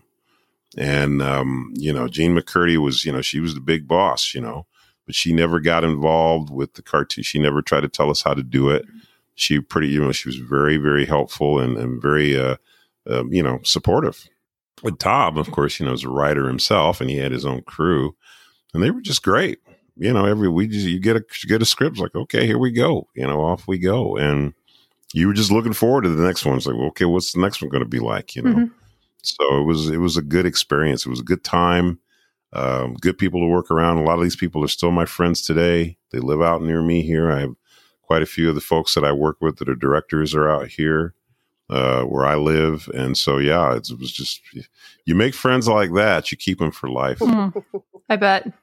Yeah, absolutely. Um, yeah, you can have a great show, but if you don't have a great crew, uh, you know, it can go go down in quality. But when you have that great crew, it just makes it that much better, that much more special. Yeah. So that's great that yeah. you had just a fantastic, you know, everybody was working together and having a good time and and you could see that in the work. You can tell, you know, from watching the shows that they were having. You guys were having as much fun making them as we were watching them. Probably exactly. more fun. yeah. yeah. you can feel yeah. it. Yeah, it doesn't. It's not something that happens at every studio. You know, it's like I've worked. I've worked in a lot of places, and um, it doesn't happen everywhere. And uh, you know, you you do have a lot of times. What happens is you you work in a really nice place, and there's a kind of an elitist kind of attitude. You know, there's the folks who are like, you know, they're the important ones, and you know, everybody else is kind of underneath, and they're not so important. You know, and you feel it, and they let you know it. You know, they it's real obvious. You know, but not on this. Not that didn't happen here. This was uh, different. it was very different, you know. And you know when it's different, mm-hmm. and it's and even up to the time that we won awards when we were nominated and stuff the very first time we went to the daytime Emmys, even though we didn't win that time. It was there was just there's such a tingling excitement. Everything, you know, every show, you know, all of the shows because we were nominated all across the board. Oh yeah, you know, you guys won a Peabody. We did, yeah. I got it. I got one here somewhere. but yeah, yeah. I mean, it was really something. It was a great experience. yeah, awesome. That's awesome. Um, and going off of that, were there any interesting work-related anecdotes that you would like to share? Hmm. Um. Well, let's see. Well, um, well, I, I probably mentioned about Spielberg was like such a cool guy and that he would come and do things and come and hang out with us at the studio sometimes, which was always a thrill. Um, I remember, and I think I might, might have mentioned this before, but um, he bought the studio. He bought us some some pastries one time, which is not an easy thing to do because the studio at the time, I think there was about I want to say somewhere in the neighborhood of about three, maybe 300, three, 400 people. Wow. Between like, you know, um, Animaniacs, um, Batman, Taz-Mania, you know, all, there's a bunch of things going on. And he got us some pastries. And I remember he, uh, put a little car. He's, I guess he, he, he mentioned it to Tom and he says, well, go, you know, go, go on in the, in the conference room. I get stuff for you guys we go into the conference room and we had this big table in the shape of a WB, you know, and which oh. was, it was so it, it was such a big table. It was a huge cool. table, so that it was so big that when we had our production meetings, we could all all the directors could sit around and all of the you know production. So, so it was a pretty big table, yeah, pretty big room. We go in the room, the entire table has got pastries on it, all the way covering the entire table and going almost up to the ceiling. I mean, it must have been dang. Could have been like yeah, it was like ten by six. You know, just you know muffins and donuts and you know eclairs, and eh, we're just like, oh my. that reminds me you know, like and, the be our guest thing, where it's like food just piled high. Yeah, yeah, so cool. yeah. It was kind of like that, you know. And he had a little card on it saying, "I really appreciate you guys. You do great work. We love you." And uh, you know, just keep going, keep doing great stuff and that was just Spielberg being nice. I mean, I don't know. He must have spent like, you know, I don't know, 20, 20 grand on that or something. But I mean, it was, an, I remember I, that lasted for a couple of days. oh, I bet. Everybody's just taking home, like, you know, as much, yeah. grabbing their Tupperwares. That's so cool. yeah, it was really something. I, and I just, it was little things like that, you know, that were, you know, you didn't expect, you know, but it was all a part of what we were doing. That's and cool. uh, made it made a difference. Yeah, and I think like like you said earlier, like having Spielberg, you know, genuinely encourage like everybody on board kind of helps make that environment seem like inviting and just everybody's like being appreciated and rewarded for their efforts. Yeah. Yeah, you know, it, I mean, here's a guy who's yeah, he's the first multimillionaire I ever met. And, you know, and you know, I mean, he's just a regular guy. Mm-hmm. You know, he's just, he's you know, like somebody, you know, you just know him personally. He's nothing, uh, you know, highfalutin about him or anything. And I've met a lot of celebrities, and uh, you know, a lot of them are kind of nice. You know, you got some that are kind of full of themselves, but you know, but but and Spielberg certainly could have been that way, and he certainly could have been so busy that he wouldn't have had time for us cartoon people. You know. But uh, no, he wasn't like that at all. He was he was very uh, warm and giving and kind, and it took the time you know, to say thank you and took the time to let us know when we'd done a good job. And, you know, I, and I got, when I got to meet him, and I think I may have mentioned this story as well. I met him the first time personally, talked to him after he had finished making Jurassic Park. and um, he had just flown back uh, from Hawaii. You know, after that big storm they had when they were shooting the movie. Yeah. and uh, I got to meet him, and he was just so cool. You know, and he would answer questions and talk to us and everything. That was great. You know that that was something that was. Yeah, I got some pictures from that. I'll never forget that. That was a great time. That's so cool. That's It's great to awesome. hear. Yeah, great Yeah. to hear that. You know that he's really down to earth like that. Um, Yeah. especially as like he's my favorite director and continues to be to this day, and it's just really cool that he is you know not you know not the type uh, to kind of put himself on a really high pedestal or anything. It's like he actually got down to earth with you guys and was approachable Yeah. and friendly and did all these and did nice things like that. Like it really leaves an impression on people on the crew. It, it does It does. leave like a very positive mark, and it is cool that you, you have like he's definitely one of the most like high profile like directors working, and he's just you know appreciating everybody's efforts and doing going out of his way to like reward everybody. It seems really Yeah. cool. Yeah, very very cool. Well, we got uh, three more questions. Uh, Mary Jo, would you like me to ask the next one? Yeah, sure. Go ahead. Okay, so we actually have a question from one of our listeners uh, for you, All right. Dad, and uh, their this is from their screen name is two opposite sides of one coin, and they ask, "What pop culture figure or cultural movement would you have loved to have seen Pinky and the Brain poke fun at or interact with?" Bonus points if this movement or figure was at their peak between the 90s spin-off and the 2020 reboot. Wow. And I think Pines was this your little anecdote at the end? that No, that's uh that was from two opposite sides of one coin. okay. They they say personally they think Pinky would have been been buck wild for Lady Gaga during the during the Born This Way era. Oh, But curi- absolutely. yeah, but they're curious what you dad, what pulp culture figure or cultural movement would you have loved to have seen Pinky and Brain poke fun at or interact with? Hmm. Wow, that's a tricky one. Wow. Trying to think about what was big back then too. Can I? Oh, was- oh yeah, you go first. Yeah, go ahead. Sure. All right, because uh, my pitch um, for like whatever pop culture movement they should parody, they should honestly parody Fleetwood Mac. Just have Pinky and Brain parody Stevie Nicks and Lindsey Buckingham, but it's Pinky Nicks and Lindsey Brainingham. Oh, parody, that like, would be really good. they would parody like the cover because one of our friends, um, one of our friends online, they did a um drawing of that album cover, the Rumors one, where it's oh, like is that Mhm. Shun that did that? Shun did that, Oh, yeah. gosh, yeah. one of my, that's one of my favorite albums. Wow, yeah, God. and um, we like make fun of like, oh, one of the songs that Chain would be "The Brain." It's like, if you don't love me now, never love me again. And it's like, I could still hear you saying you would never break the brain, never break the brain. Oh, that would be that would have been great. Gosh, that you know you know what that I I would have to say that would be it for me because I was a big uh, Fleet. Well, I still am a big Fleetwood Mac fan anyway. Big Stevie Nicks fan. I didn't know that. Yeah, golly, I you know because I was trying to think, my gosh, who would I who would I pick? But yeah, Chris and Stevie Nicks. That you know that that goes back. Let's that that would have been like well, that was eighties too, wasn't yeah, it? Seventies, 80s. eighties. Yeah, they did the reunion tour in the nineties. That was huge. you're right.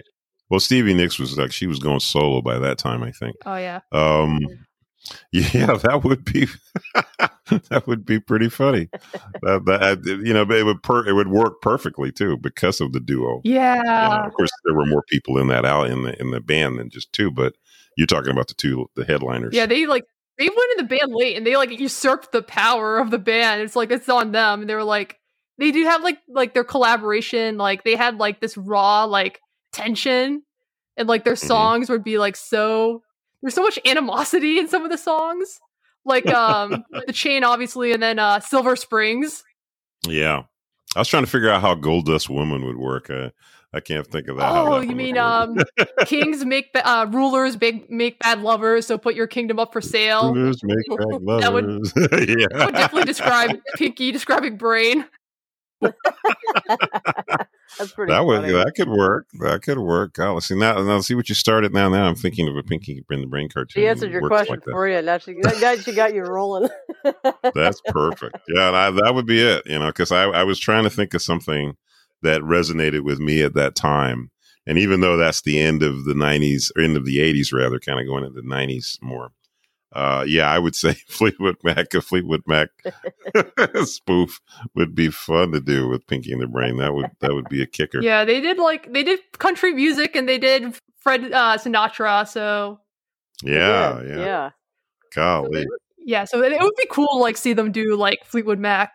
Like if anybody from the reboot is listening right now, please accept this idea. like I don't even care if I get credited. Just, just please. Yeah, I mean that that would be that would be a really good one to do. You could do that.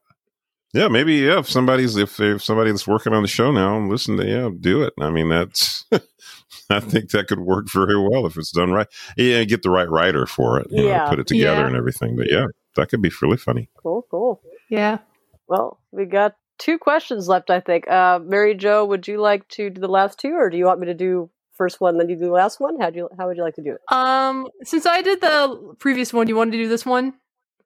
Uh, sure. I'll do this one, then you can do the last one. Cool. Um, okay, so uh, another Pinky in the Brain question here. Uh, so we know you worked on the uh, Pinky in the Brain spin-off show as a board artist for a couple of episodes, and one of them was Pinky Suavo. Right. And in in the Pinky and the Brain fandom, uh, actually become kind of popular with some people. Like he even has his own little day associated to him called Suavo Sunday, where people will draw him on Sundays. So it's kind of funny. Uh, but what are you, do you remember working on that episode? Like, what are your thoughts? Like, do you have any um, memories of Oh, that gosh. working on that, or any production art of that episode at all? Um, yeah, I think because it was one of the last Pinky and the Brain things I did. Yeah, I think I do have uh, boards or something from it. Wow. Uh, but I don't remember it that well because uh, that was once again a while ago. Um, I think Mike Milo was uh, either producer or director on the show at the time. I just come off of um, what did I come off? I just came off of the uh, Waynehead series, I think, or whatever it was, uh, producing that show. And so I ended up doing boards on Pinky and the Brain because I knew it was they were doing it, and I was like, oh yeah, I want to work on this again. Right. But yeah, I don't remember the details on that. Um, but I do believe I do still have some work from it.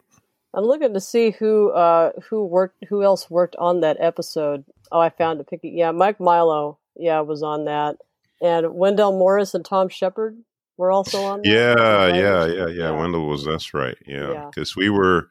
Yeah, because I think I left. A little, when was that? Was that ninety five or ninety? That had have been like the episode probably would have been released around like ninety seven or ninety eight. ninety. Okay, so it probably was like right after I left because I worked on the board and the course, and everything goes through production. And I think I left the either ninety five or ninety six, and I went to Disney after that.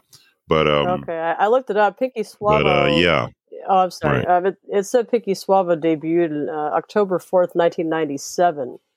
Uh, but you are credited though. It's like your name is on it, so I guess maybe you were, you know, came back for that just for.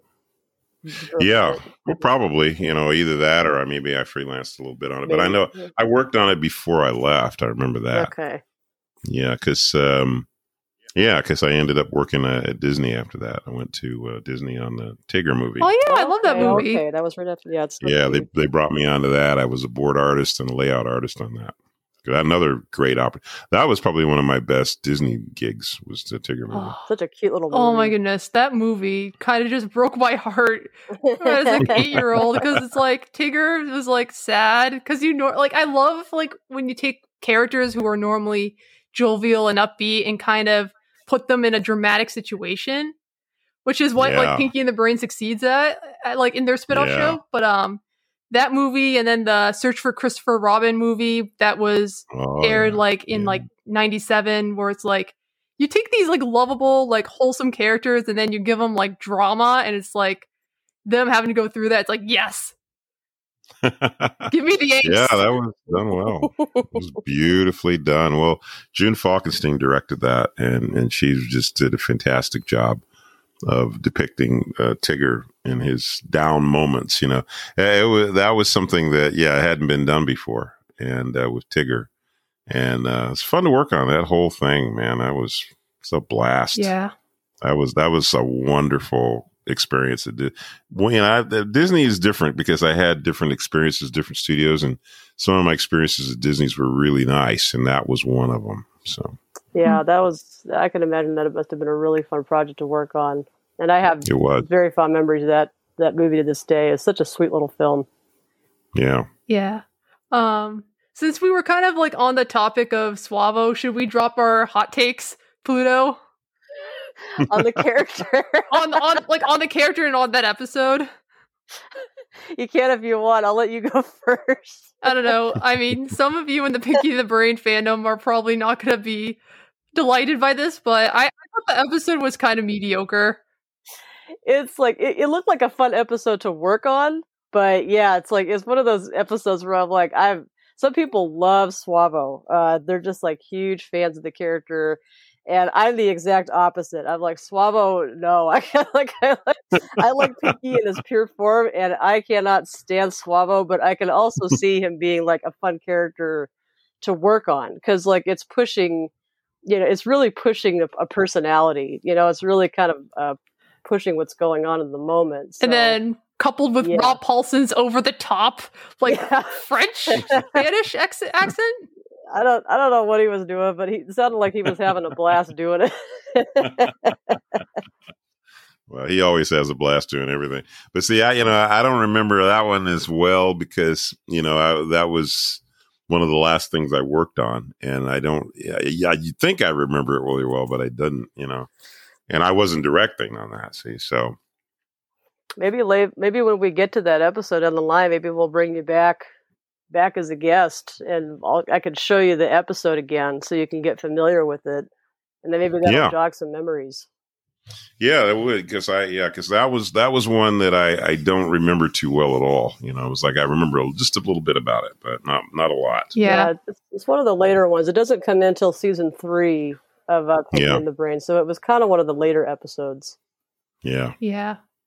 I mean, I think it had like an interesting premise, but it just it didn't push it enough because it was like a seven minute long episode of like it could have been longer. And I felt like there could have been more like drama, like maybe Brain misses the old Pinky. And like that could have been like the conflict where it's like, oh, Suavo's charming everybody, but I miss Pinky. Yeah, they kept it kind of short. It was an episode. There was a segment paired with another segment, so it was a two segment episode.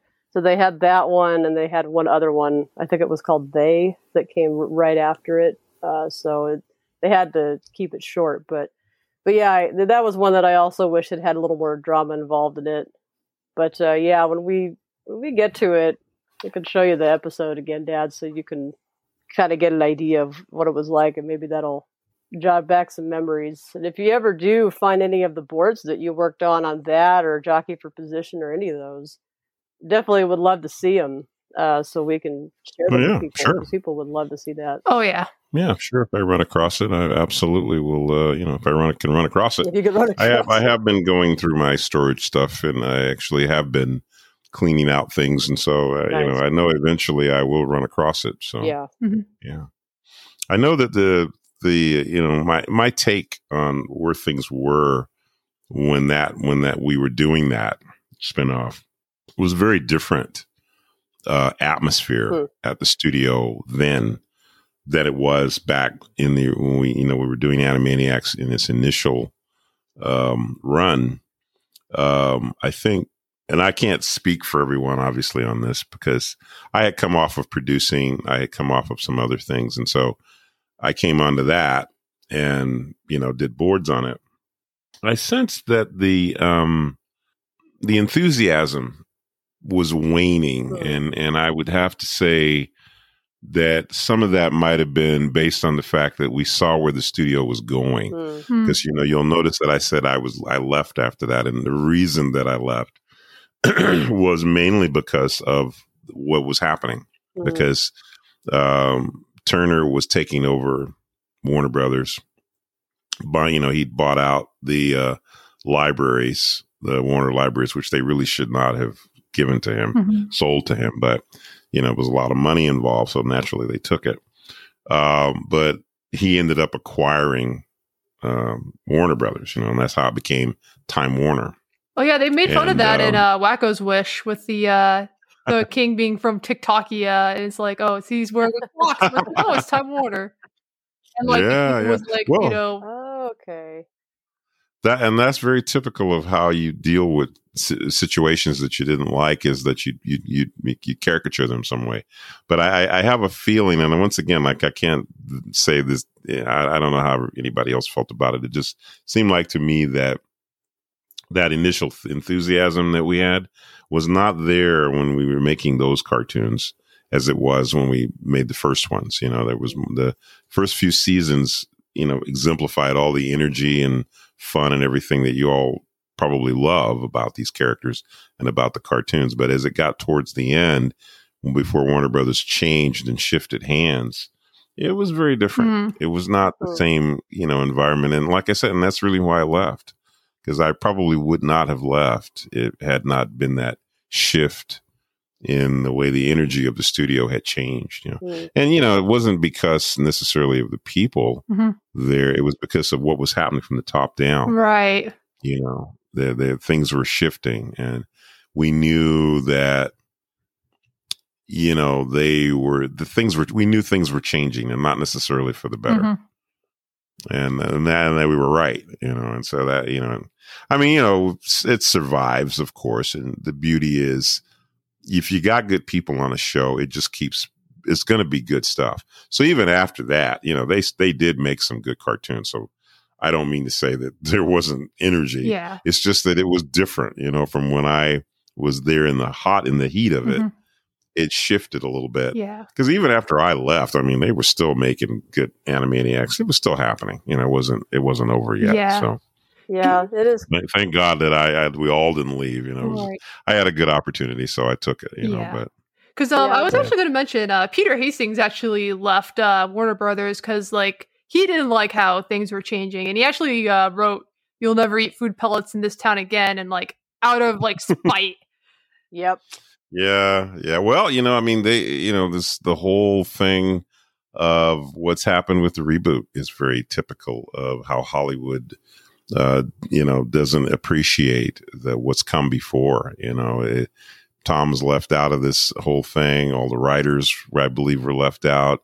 All the directors were left out. You know, the only the only people that that they've kept, of course, are the voices because they don't really have much of a choice. You know, you don't you certainly aren't going to want to get other people to play Pinky and the Brain do voices. You know, they'd just be trying to do an imitation mm-hmm. that wouldn't be nearly as good as the original voices. So kept the voices uh, and they kept Spielberg, but they got rid of everybody else. yeah, it's, it's, a tricky, it's a tricky situation, yeah. and uh, you know, kind of a sad one. Like uh, I mentioned, you know, to you guys pre-recording, you know, off off screen before that. I wish it had been a. Um, I personally wish it had been kind of a half and half situation where they had had a lot of the old crew return because uh, you know you guys know these characters inside out and uh, yeah. helped form them, uh, started the show, mm-hmm. and so that you guys know them best. But also have some new crew come in who can add something fresh to the table as well. Yeah. Uh, for a younger audience that um, is more familiar with how things work today and incorporate that into the show. So I wish that it had been a symbiosis, but I mean, you know, we don't really know what happened uh, behind the scenes uh, to have them take a different direction direction and it is it is disappointing it's like i i myself wish that we'd had you know a lot of the original crew come back um, along with new faces uh, but instead they decided to get all new faces and and granted it's like i know that the people there are doing the best that, that you know the best that they can do and they also have a great love for these characters because a lot of them grew up watching the show mm-hmm. so they also yeah. have a great fondness for uh, the warners and pinky and the brain and you know, I know they're they're incorporating, you know, to the show yeah. uh, their own fondness for these characters. And there's also like a lot of talented artists who are working on it, and they're doing their best.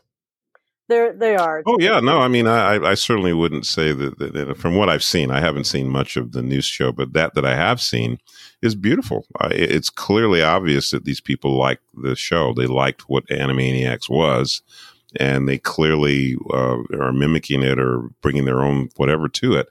Good for them. I mean, I'm happy about that. You know, it's not a sour grapes thing at all. You know, I mean, they, they didn't ask us. You know, and and and it's a typical Hollywood thing. Mm-hmm. You know, a lot of times when a new company comes up to do a reboot a show, that will happen. They'll have a whole new crew of people, and that's fine.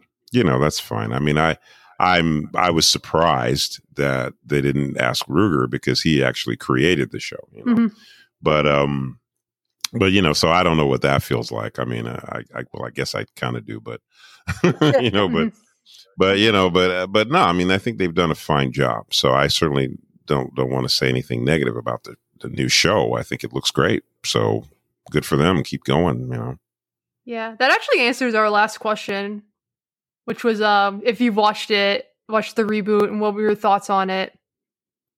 Yeah, yeah. No, they've uh, clearly these people like the show.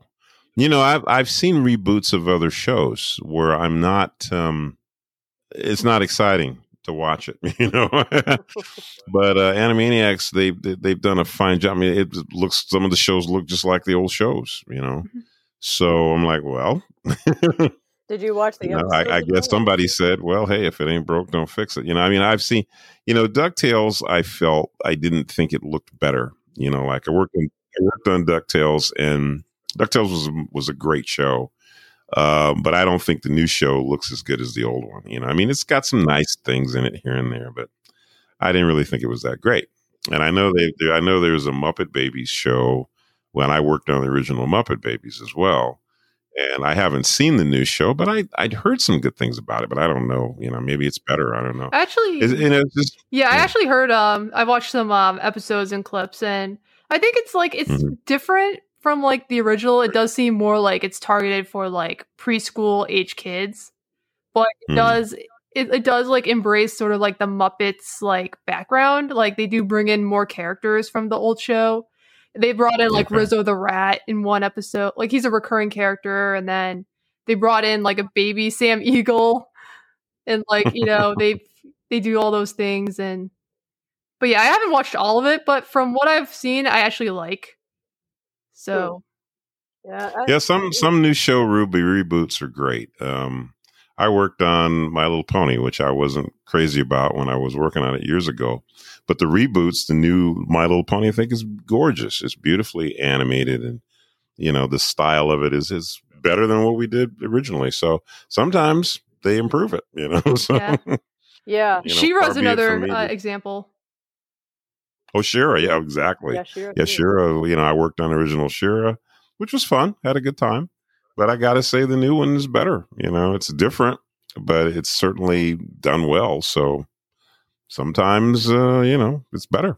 yeah, sometimes it improves upon it. Sometimes not as much. Uh, sometimes it's you know very much opinion based too. Like the Ducktales, you know, I wasn't as crazy about the look of it when I first saw it. It's still beautifully done, uh, but I like the original more in regards to style. But I haven't actually Yeah. watched more than the pilot. But I've heard that some people really do like the show a lot for the script yeah and how they do Good. characters. And I heard that they actually do. You know, they bring some old characters back in, and I think they even pay uh, tribute to some of the comics. And stuff, Yeah. which is which is Oh, kind of cool. neat. So, like, I Alright. you know, I can't really rightly judge it. I can. seen, you can't.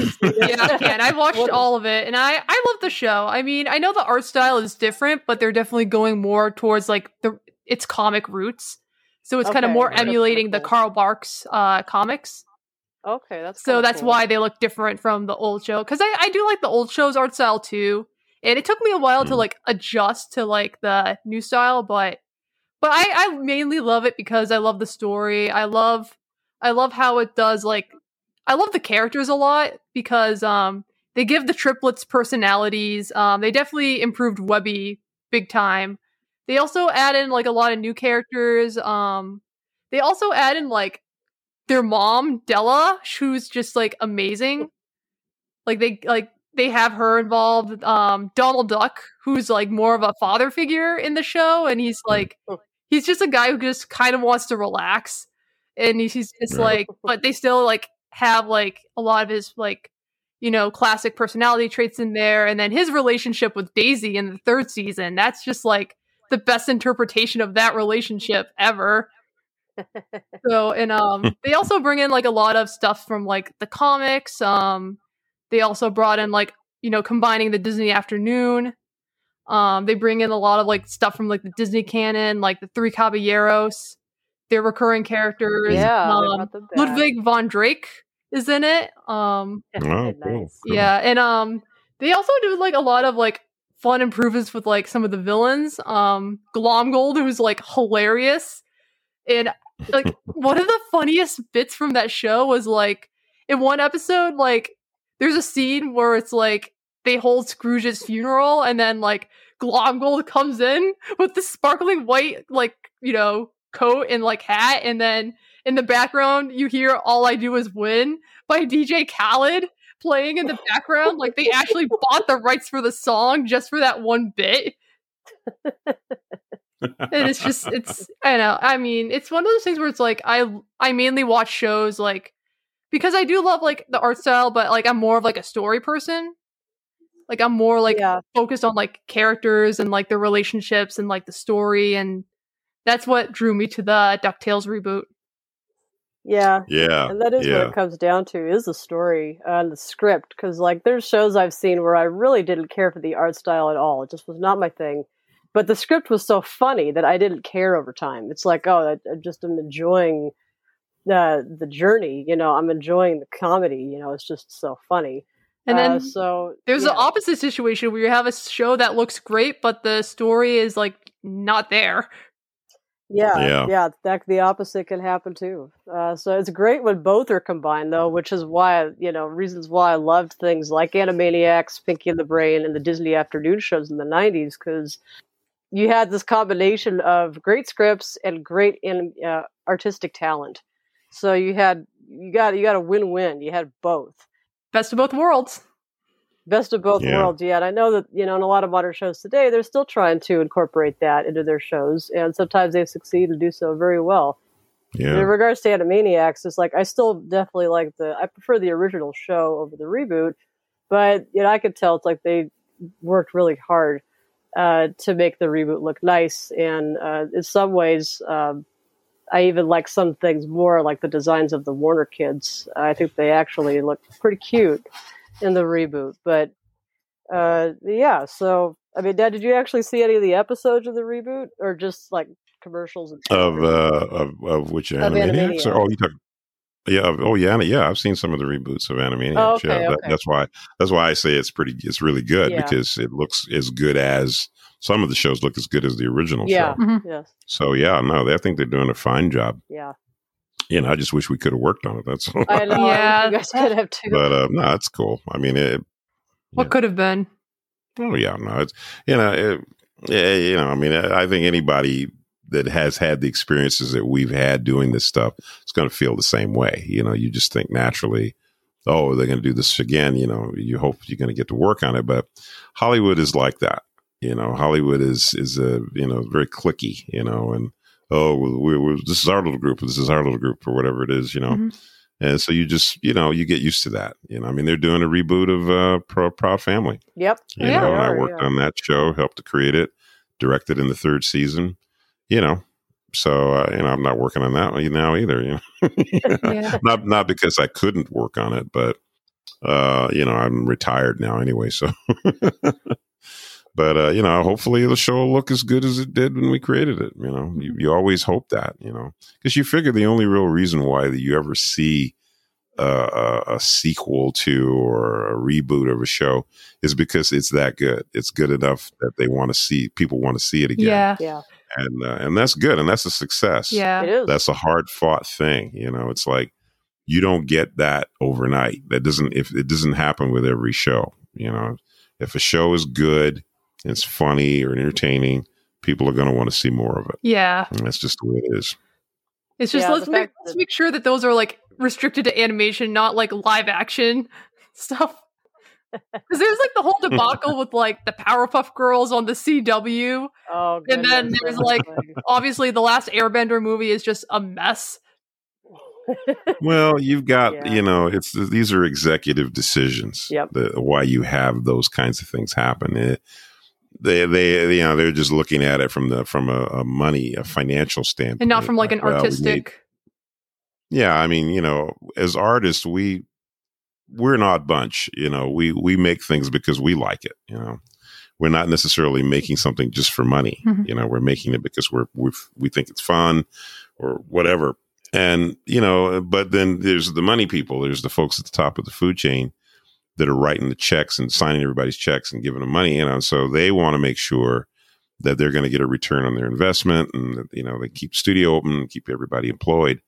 So they just have a very different agenda about what's what.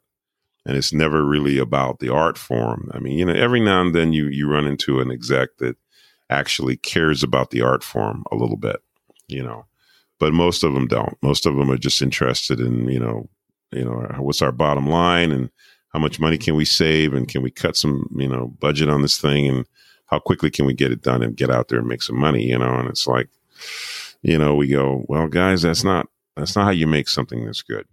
Yeah, you, know, you, you make you make something that's good because you take the time to do it, and you and and you really th- really thinking about what you're doing. You know, you're not just not just doing it. You know, I just I've just recently been watching uh, on Netflix. There is a series called uh, "The Movies That Made Us." Oh, I've Oh heard which it. I would highly. re- Yeah, you might want to watch it. I've And watched like the toys it's that pretty- made us, which is kind of like a you know sister series. Yeah, it's a it's a yeah it's a series of well it's it's a series. I think it's like two seasons of the show. But what they do is they talk about various movies that were very iconic, and they talk about Back to the Future and Jurassic Park, and, those and they talk about the problems that were involved in making them. And almost every situation, it was executive bad executive decisions that blocked making something good, and that the way the thing got made was they the the folks the creative people just had to push through and fight all along the way. I mean, Forrest Gump. I just watched the one hmm. about Forrest Gump, and we all know Forrest Gump was a you know a huge success and one of the finest films made in Hollywood. The problems they had making that is just absolutely amazing, and ninety percent of the problems came from the top down. And uh, you know, my experience as a director and a producer and an animator, storyboard artist, so on. I'm not going to say that it's always an executive getting in there, but I will say they have the greatest influence as to whether something good gets made or not. And the mettle of the people underneath them, you test their mettle. You that's how you know you got a good crew when they succeed, despite all of the roadblocks that they get, despite all the discouragement, despite having the rug pull out from under. I mean, Star Wars. I mean, the, Yeah. you know, Lucas had all kinds of problems with Star Wars, but thank God he had a good producer who kind of stuck his neck out for him. Mhm.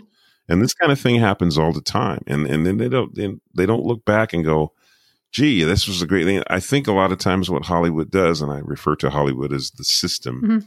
Uh, Hollywood doesn't appreciate the people that do this stuff. They just don't, and it's a it's a mentality that sadly is is always been there. it hasn't gone anywhere. With every new batch of execs, you have a new batch of problems, and they don't learn from the past. They keep making the same mistakes. But so if we make something good and it actually comes out good, I'm not going to say it's a mistake. It's really a, as a result of the tenacity of the people. You know, Animaniacs is good because we had two really top flight, wonderful people who are our producers, Jean MacCurdy and Tom Ruegger two people who stuck their necks out and cared about what we did and didn't get in the way of something good. And that's why it's a good show. It could have been hard. We, we could have fought our way all the way through it. But because of those two people, we succeeded. And I give them a lot of, they were the best bosses. And that's a, that's a big thing to say because I worked with a lot of nice people. They're the best two bosses I've ever had in this business. And I will stand by that, that statement. That's really Nice. sweet. Yeah, it's it's, it's a fight. It's a fight to try to you know, to get you know ha- the show that you want it you want to have seen. I've heard a lot of those stories too. Of Yeah. the final product that you see is not what the director's vision was or what the writer's vision was, and it got changed so many times. And they did what they could with it, but they only Right. had so many so much influence. You know, it was only able to get what they could out in the screens, and then people tend to blame the folks that are at the forefront, you know, and those that actually cause the trouble don't get in as tr- much trouble. Which, Mhm. or even like shows where we're like kind of bogged down by studio notes. Yeah. Yeah. So it's you trying to Yeah. get that balance of like, well, you need, you know, you need the money to fund the project, but you also need to be left alone to make the project. you don't always. Well, you know, and and you know, because I I was I'm a, I was a producer because I have my own studio. I understand you know, I mean, you've got folks on your podcast, and you might have some folks that are producers on your podcast. So, oh, let's let me say this, this: is just a two-person job. you know, it's just a- well, you know, I'm retired now, so it's kind of a different scenario. But but I will say this: I understand why they do what they do. You know, they they're not the creative people. Well, they would like to be, but they're not. But the reality is, they have to watch that bottom line. Yep. They their their heads are on some of them. Their heads are necks are on the line. So yeah. they're trying to make sure they don't spend too much money or whatever it is, or that they're going to get what they're going to get. Um, you know, there is no magic recipe to know. Uh, sometimes things will work out great, sometimes they won't. Um, Lord knows that we, you know, I've worked on plenty of things where you know it could have been great and it wasn't so great or whatever. Um, yeah, it's the way it goes. You know, so but they're you know so they're just trying to make sure everything's fine and and but the problem with that is you can't you can't take the business side and evaluate everything from a standpoint of popularity and say okay that's going to be a hit. Yeah. you know and that's what executives do based on the way they set their studios up. It's it's like well this is trending or or this is popular right now or we should be ma- you know we, we need to cut this kind of character out because he's not as fun you know and a lot of what they're saying is based on other successful movies. Yep. you know but um, that's not how artists work. You know artists come up with these things that are off the wall off the cuff oddball things that nobody thinks of. And and and it's the risk takers you know? You know kubrick stanley kubrick every one of his films is iconic. Well i mean he had to you know he he, he had final say in his movies. He had a you know he he got them what he wanted because of how he did it you know? And and he had to fight the system a lot too. Yeah. Orson mm-hmm. Welles, you know, when he was making Citizen Kane, had to go. You know, any anybody that made something that was good always had to kind of fight to make sure it was good. Mhm. And but the producers, the folks at the top, well, they run the studio. You know, they they they do want to make a profit. They want to get their money back.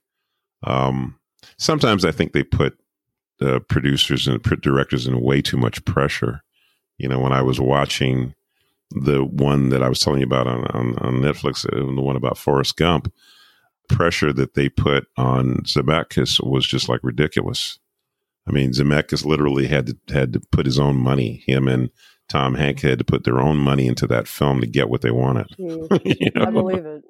You know, and I'm thinking like, what does this guy have to do? He done what? How many? I mean, he done Back to the Future, Roger Rabbit, Romancing the Stone. Like, come on, this guy done fantastic films that have made big money. So why not just give him what he needs? You know, he's he's proven himself. But that's Hollywood for you.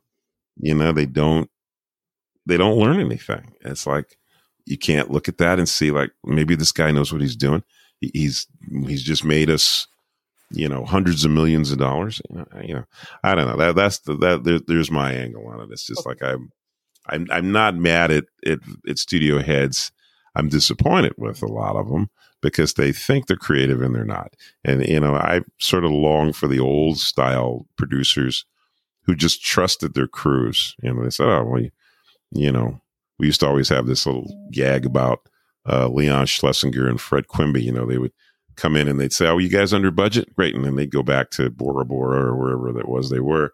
They, you know, they never wanted to know what we were doing, or well, I mean, me, but not you know the old Warner Brothers, the old you know termite Termite Terrace guys. Mhm. They just let them do stuff, and that's why it got it was good. Yeah. You know, because they weren't looking over their shoulder, and that's that's how we were treated at Warner Brothers. You know, Jean MacCurdy didn't look over our shoulder to try to tell us how to make a car. She she trusted us. You know, she had the power to shut things down or keep things going, but she she believed in what what, what was going on. Mhm. Yeah. She let Bruce Timm make Batman. You know, that was revolutionary. There was nothing like Batman.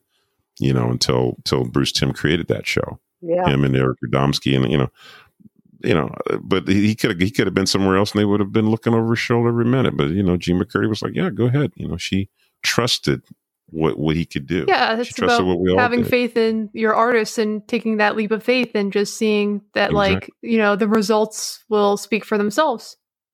Exactly. I mean, it's like, why do you hire these people if you don't trust them? you know, what do you have them there for? Yeah. You know. Yeah.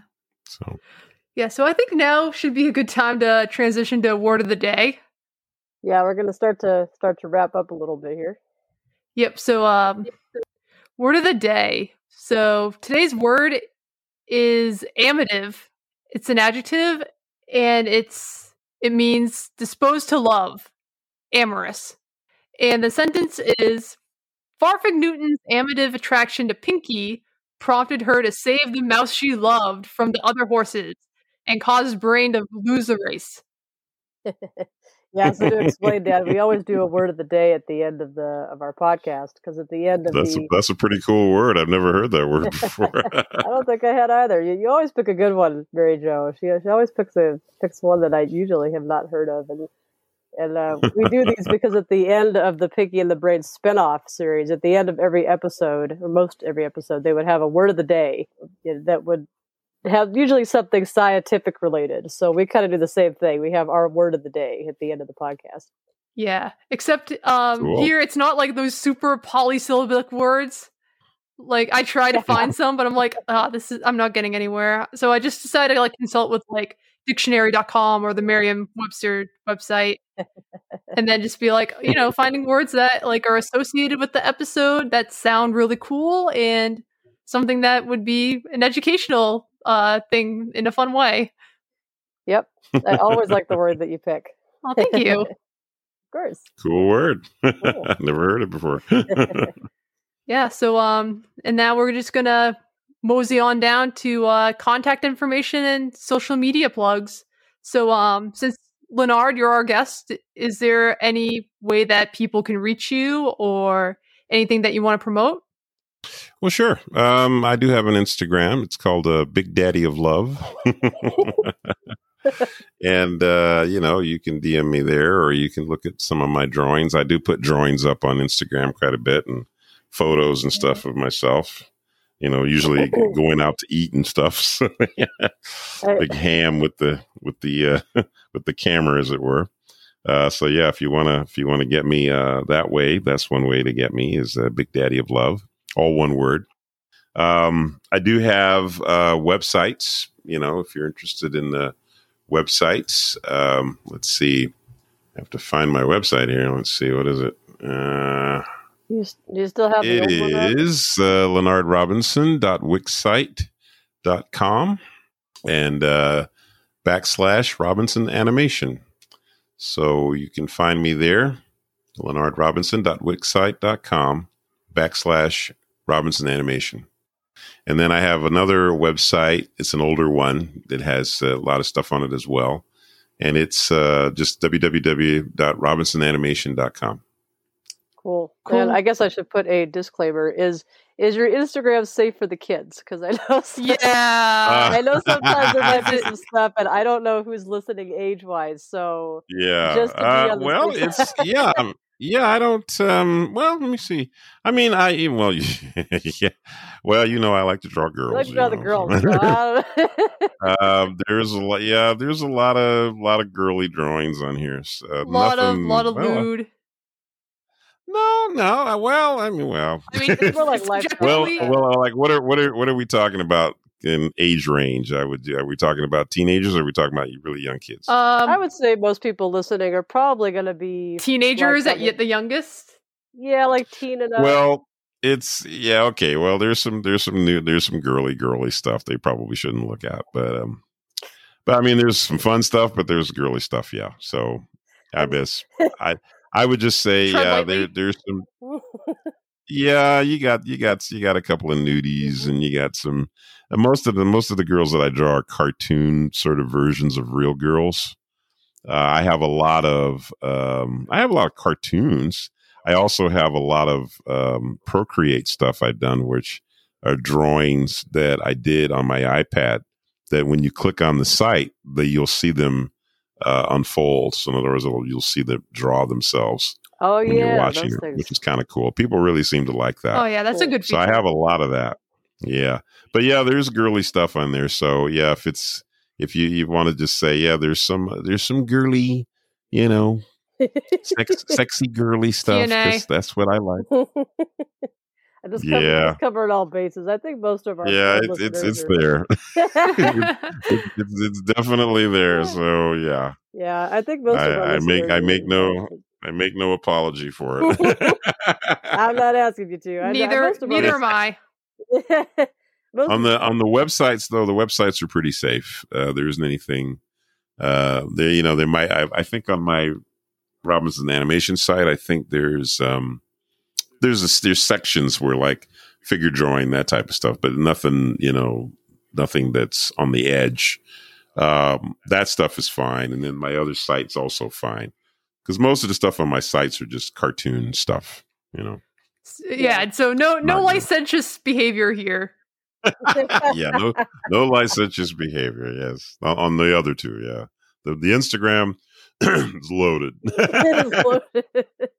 it's loaded. Yeah. Yeah. But that you know, and then the thing about that is that that's where I do most of my most recent stuff. So like if I'm drawing on my iPad or something like that, I tend to upload those drawings.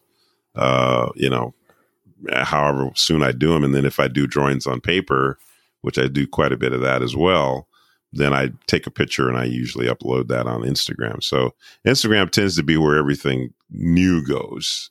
Um, I don't update my should update my websites, but I'm the Kelly knows how bad I am about that. You know? yeah, but the Instagram, as you said, gets up updated the most, and I think most of our viewers or listeners rather are are uh, uh, older teen or adult. I think, but uh, yeah, I just I was just wanted to cover all bases in case there was or were any kids that are like I don't know, yeah, or they, uh, younger. Yeah. Just let them know it, it's there. Yep. it's the there. yeah. Yep. So yeah, so um, I think we should, uh, Kelly, uh, we should talk about our um, where people can find us. Yeah, sure. Uh, why don't you go first? We'll do. So if you want to listen to, um, so yeah, we want to hear your thoughts on Jockey for Position or Pinky and the Brain in general. Um, yeah, you can email us your opinions or comments or concerns um, to uh, the our uh, Gmail, which is thepoitcast at gmail.com. That's T H E P O I T C A S T at gmail.com. And we'd be more than happy to read aloud your opinions and what you have to say about the show, so long as it's respectful. Um, you can also find us on Twitter at Poitcast. And you can also find us on Tumblr, which is poitcast.tumblr.com. And if you really enjoyed our podcast, please rate and review on Apple Podcasts. We'd love to read any positive reviews that we have on the show. And you can also follow us on Spotify. And you can also follow us individually on the internet. You can find me on Twitter at Ace Librarian and on Tumblr at Pine Straws. And if you want to read my fan fiction, um, you can find it on Archive of Our Own under my username Congressman Mabel. And you can reach me on Twitter at Mitchekie. That's M I T C H E K I E, Mitchekie. That's on Twitter. I'm also on Tumblr at Pluto Art, P L U T O A R T, if you like my artistic works. Or if you like fanfiction, I'm also on AO3 and fanfiction.net. You can check out my stories there under the username Mitchekie. Same spelling as the Twitter account. Uh, and before we go out, um, I guess I just want to say thank you so much, Dad, for coming on the show and um, you know Sure. being willing to have us interview you and learn some really cool behind the scenes things about Animaniacs and Pinky and the Brain. It's it's been a fun time. Like I always love listening to the stories. Like I've heard them a lot of times, but uh, I always love listening to them again. I never get tired of them. Yeah, thank you so much for coming on, Leonard. It's it's great hearing um, your experiences working on those shows, and um, I really appreciate listening to what you have to say. So it's it's really great. So thank you so much. Well, thank you for having me. Yeah, no, I had a good time talking with you guys. I'm glad that you love the show and and that it's brought you some joy. Absolutely. You're welcome. yeah, and thank you, lovely listeners, for tuning in in this special episode of Poitcast. But now Pluto and I must return to the lab and prepare for the next episode. White Pines. Yes.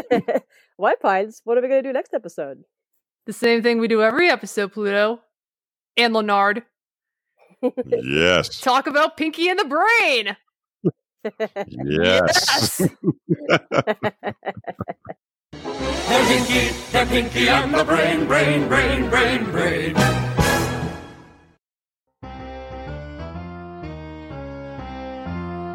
The podcast was created for entertainment, educational, and informational purposes only. It is not endorsed by Warner Brothers Studios or Amblin Entertainment. All characters, sounds, and images related to Pinky and the Brain, Animaniacs, Pinky Elmyra and the Brain, and other Warner Brothers properties and trademarks are copyright their respective holders. The opinions of the host, co host, and any Poitcast guests are their own and do not necessarily reflect the opinions of Warner Brothers Studios or Amblin Entertainment.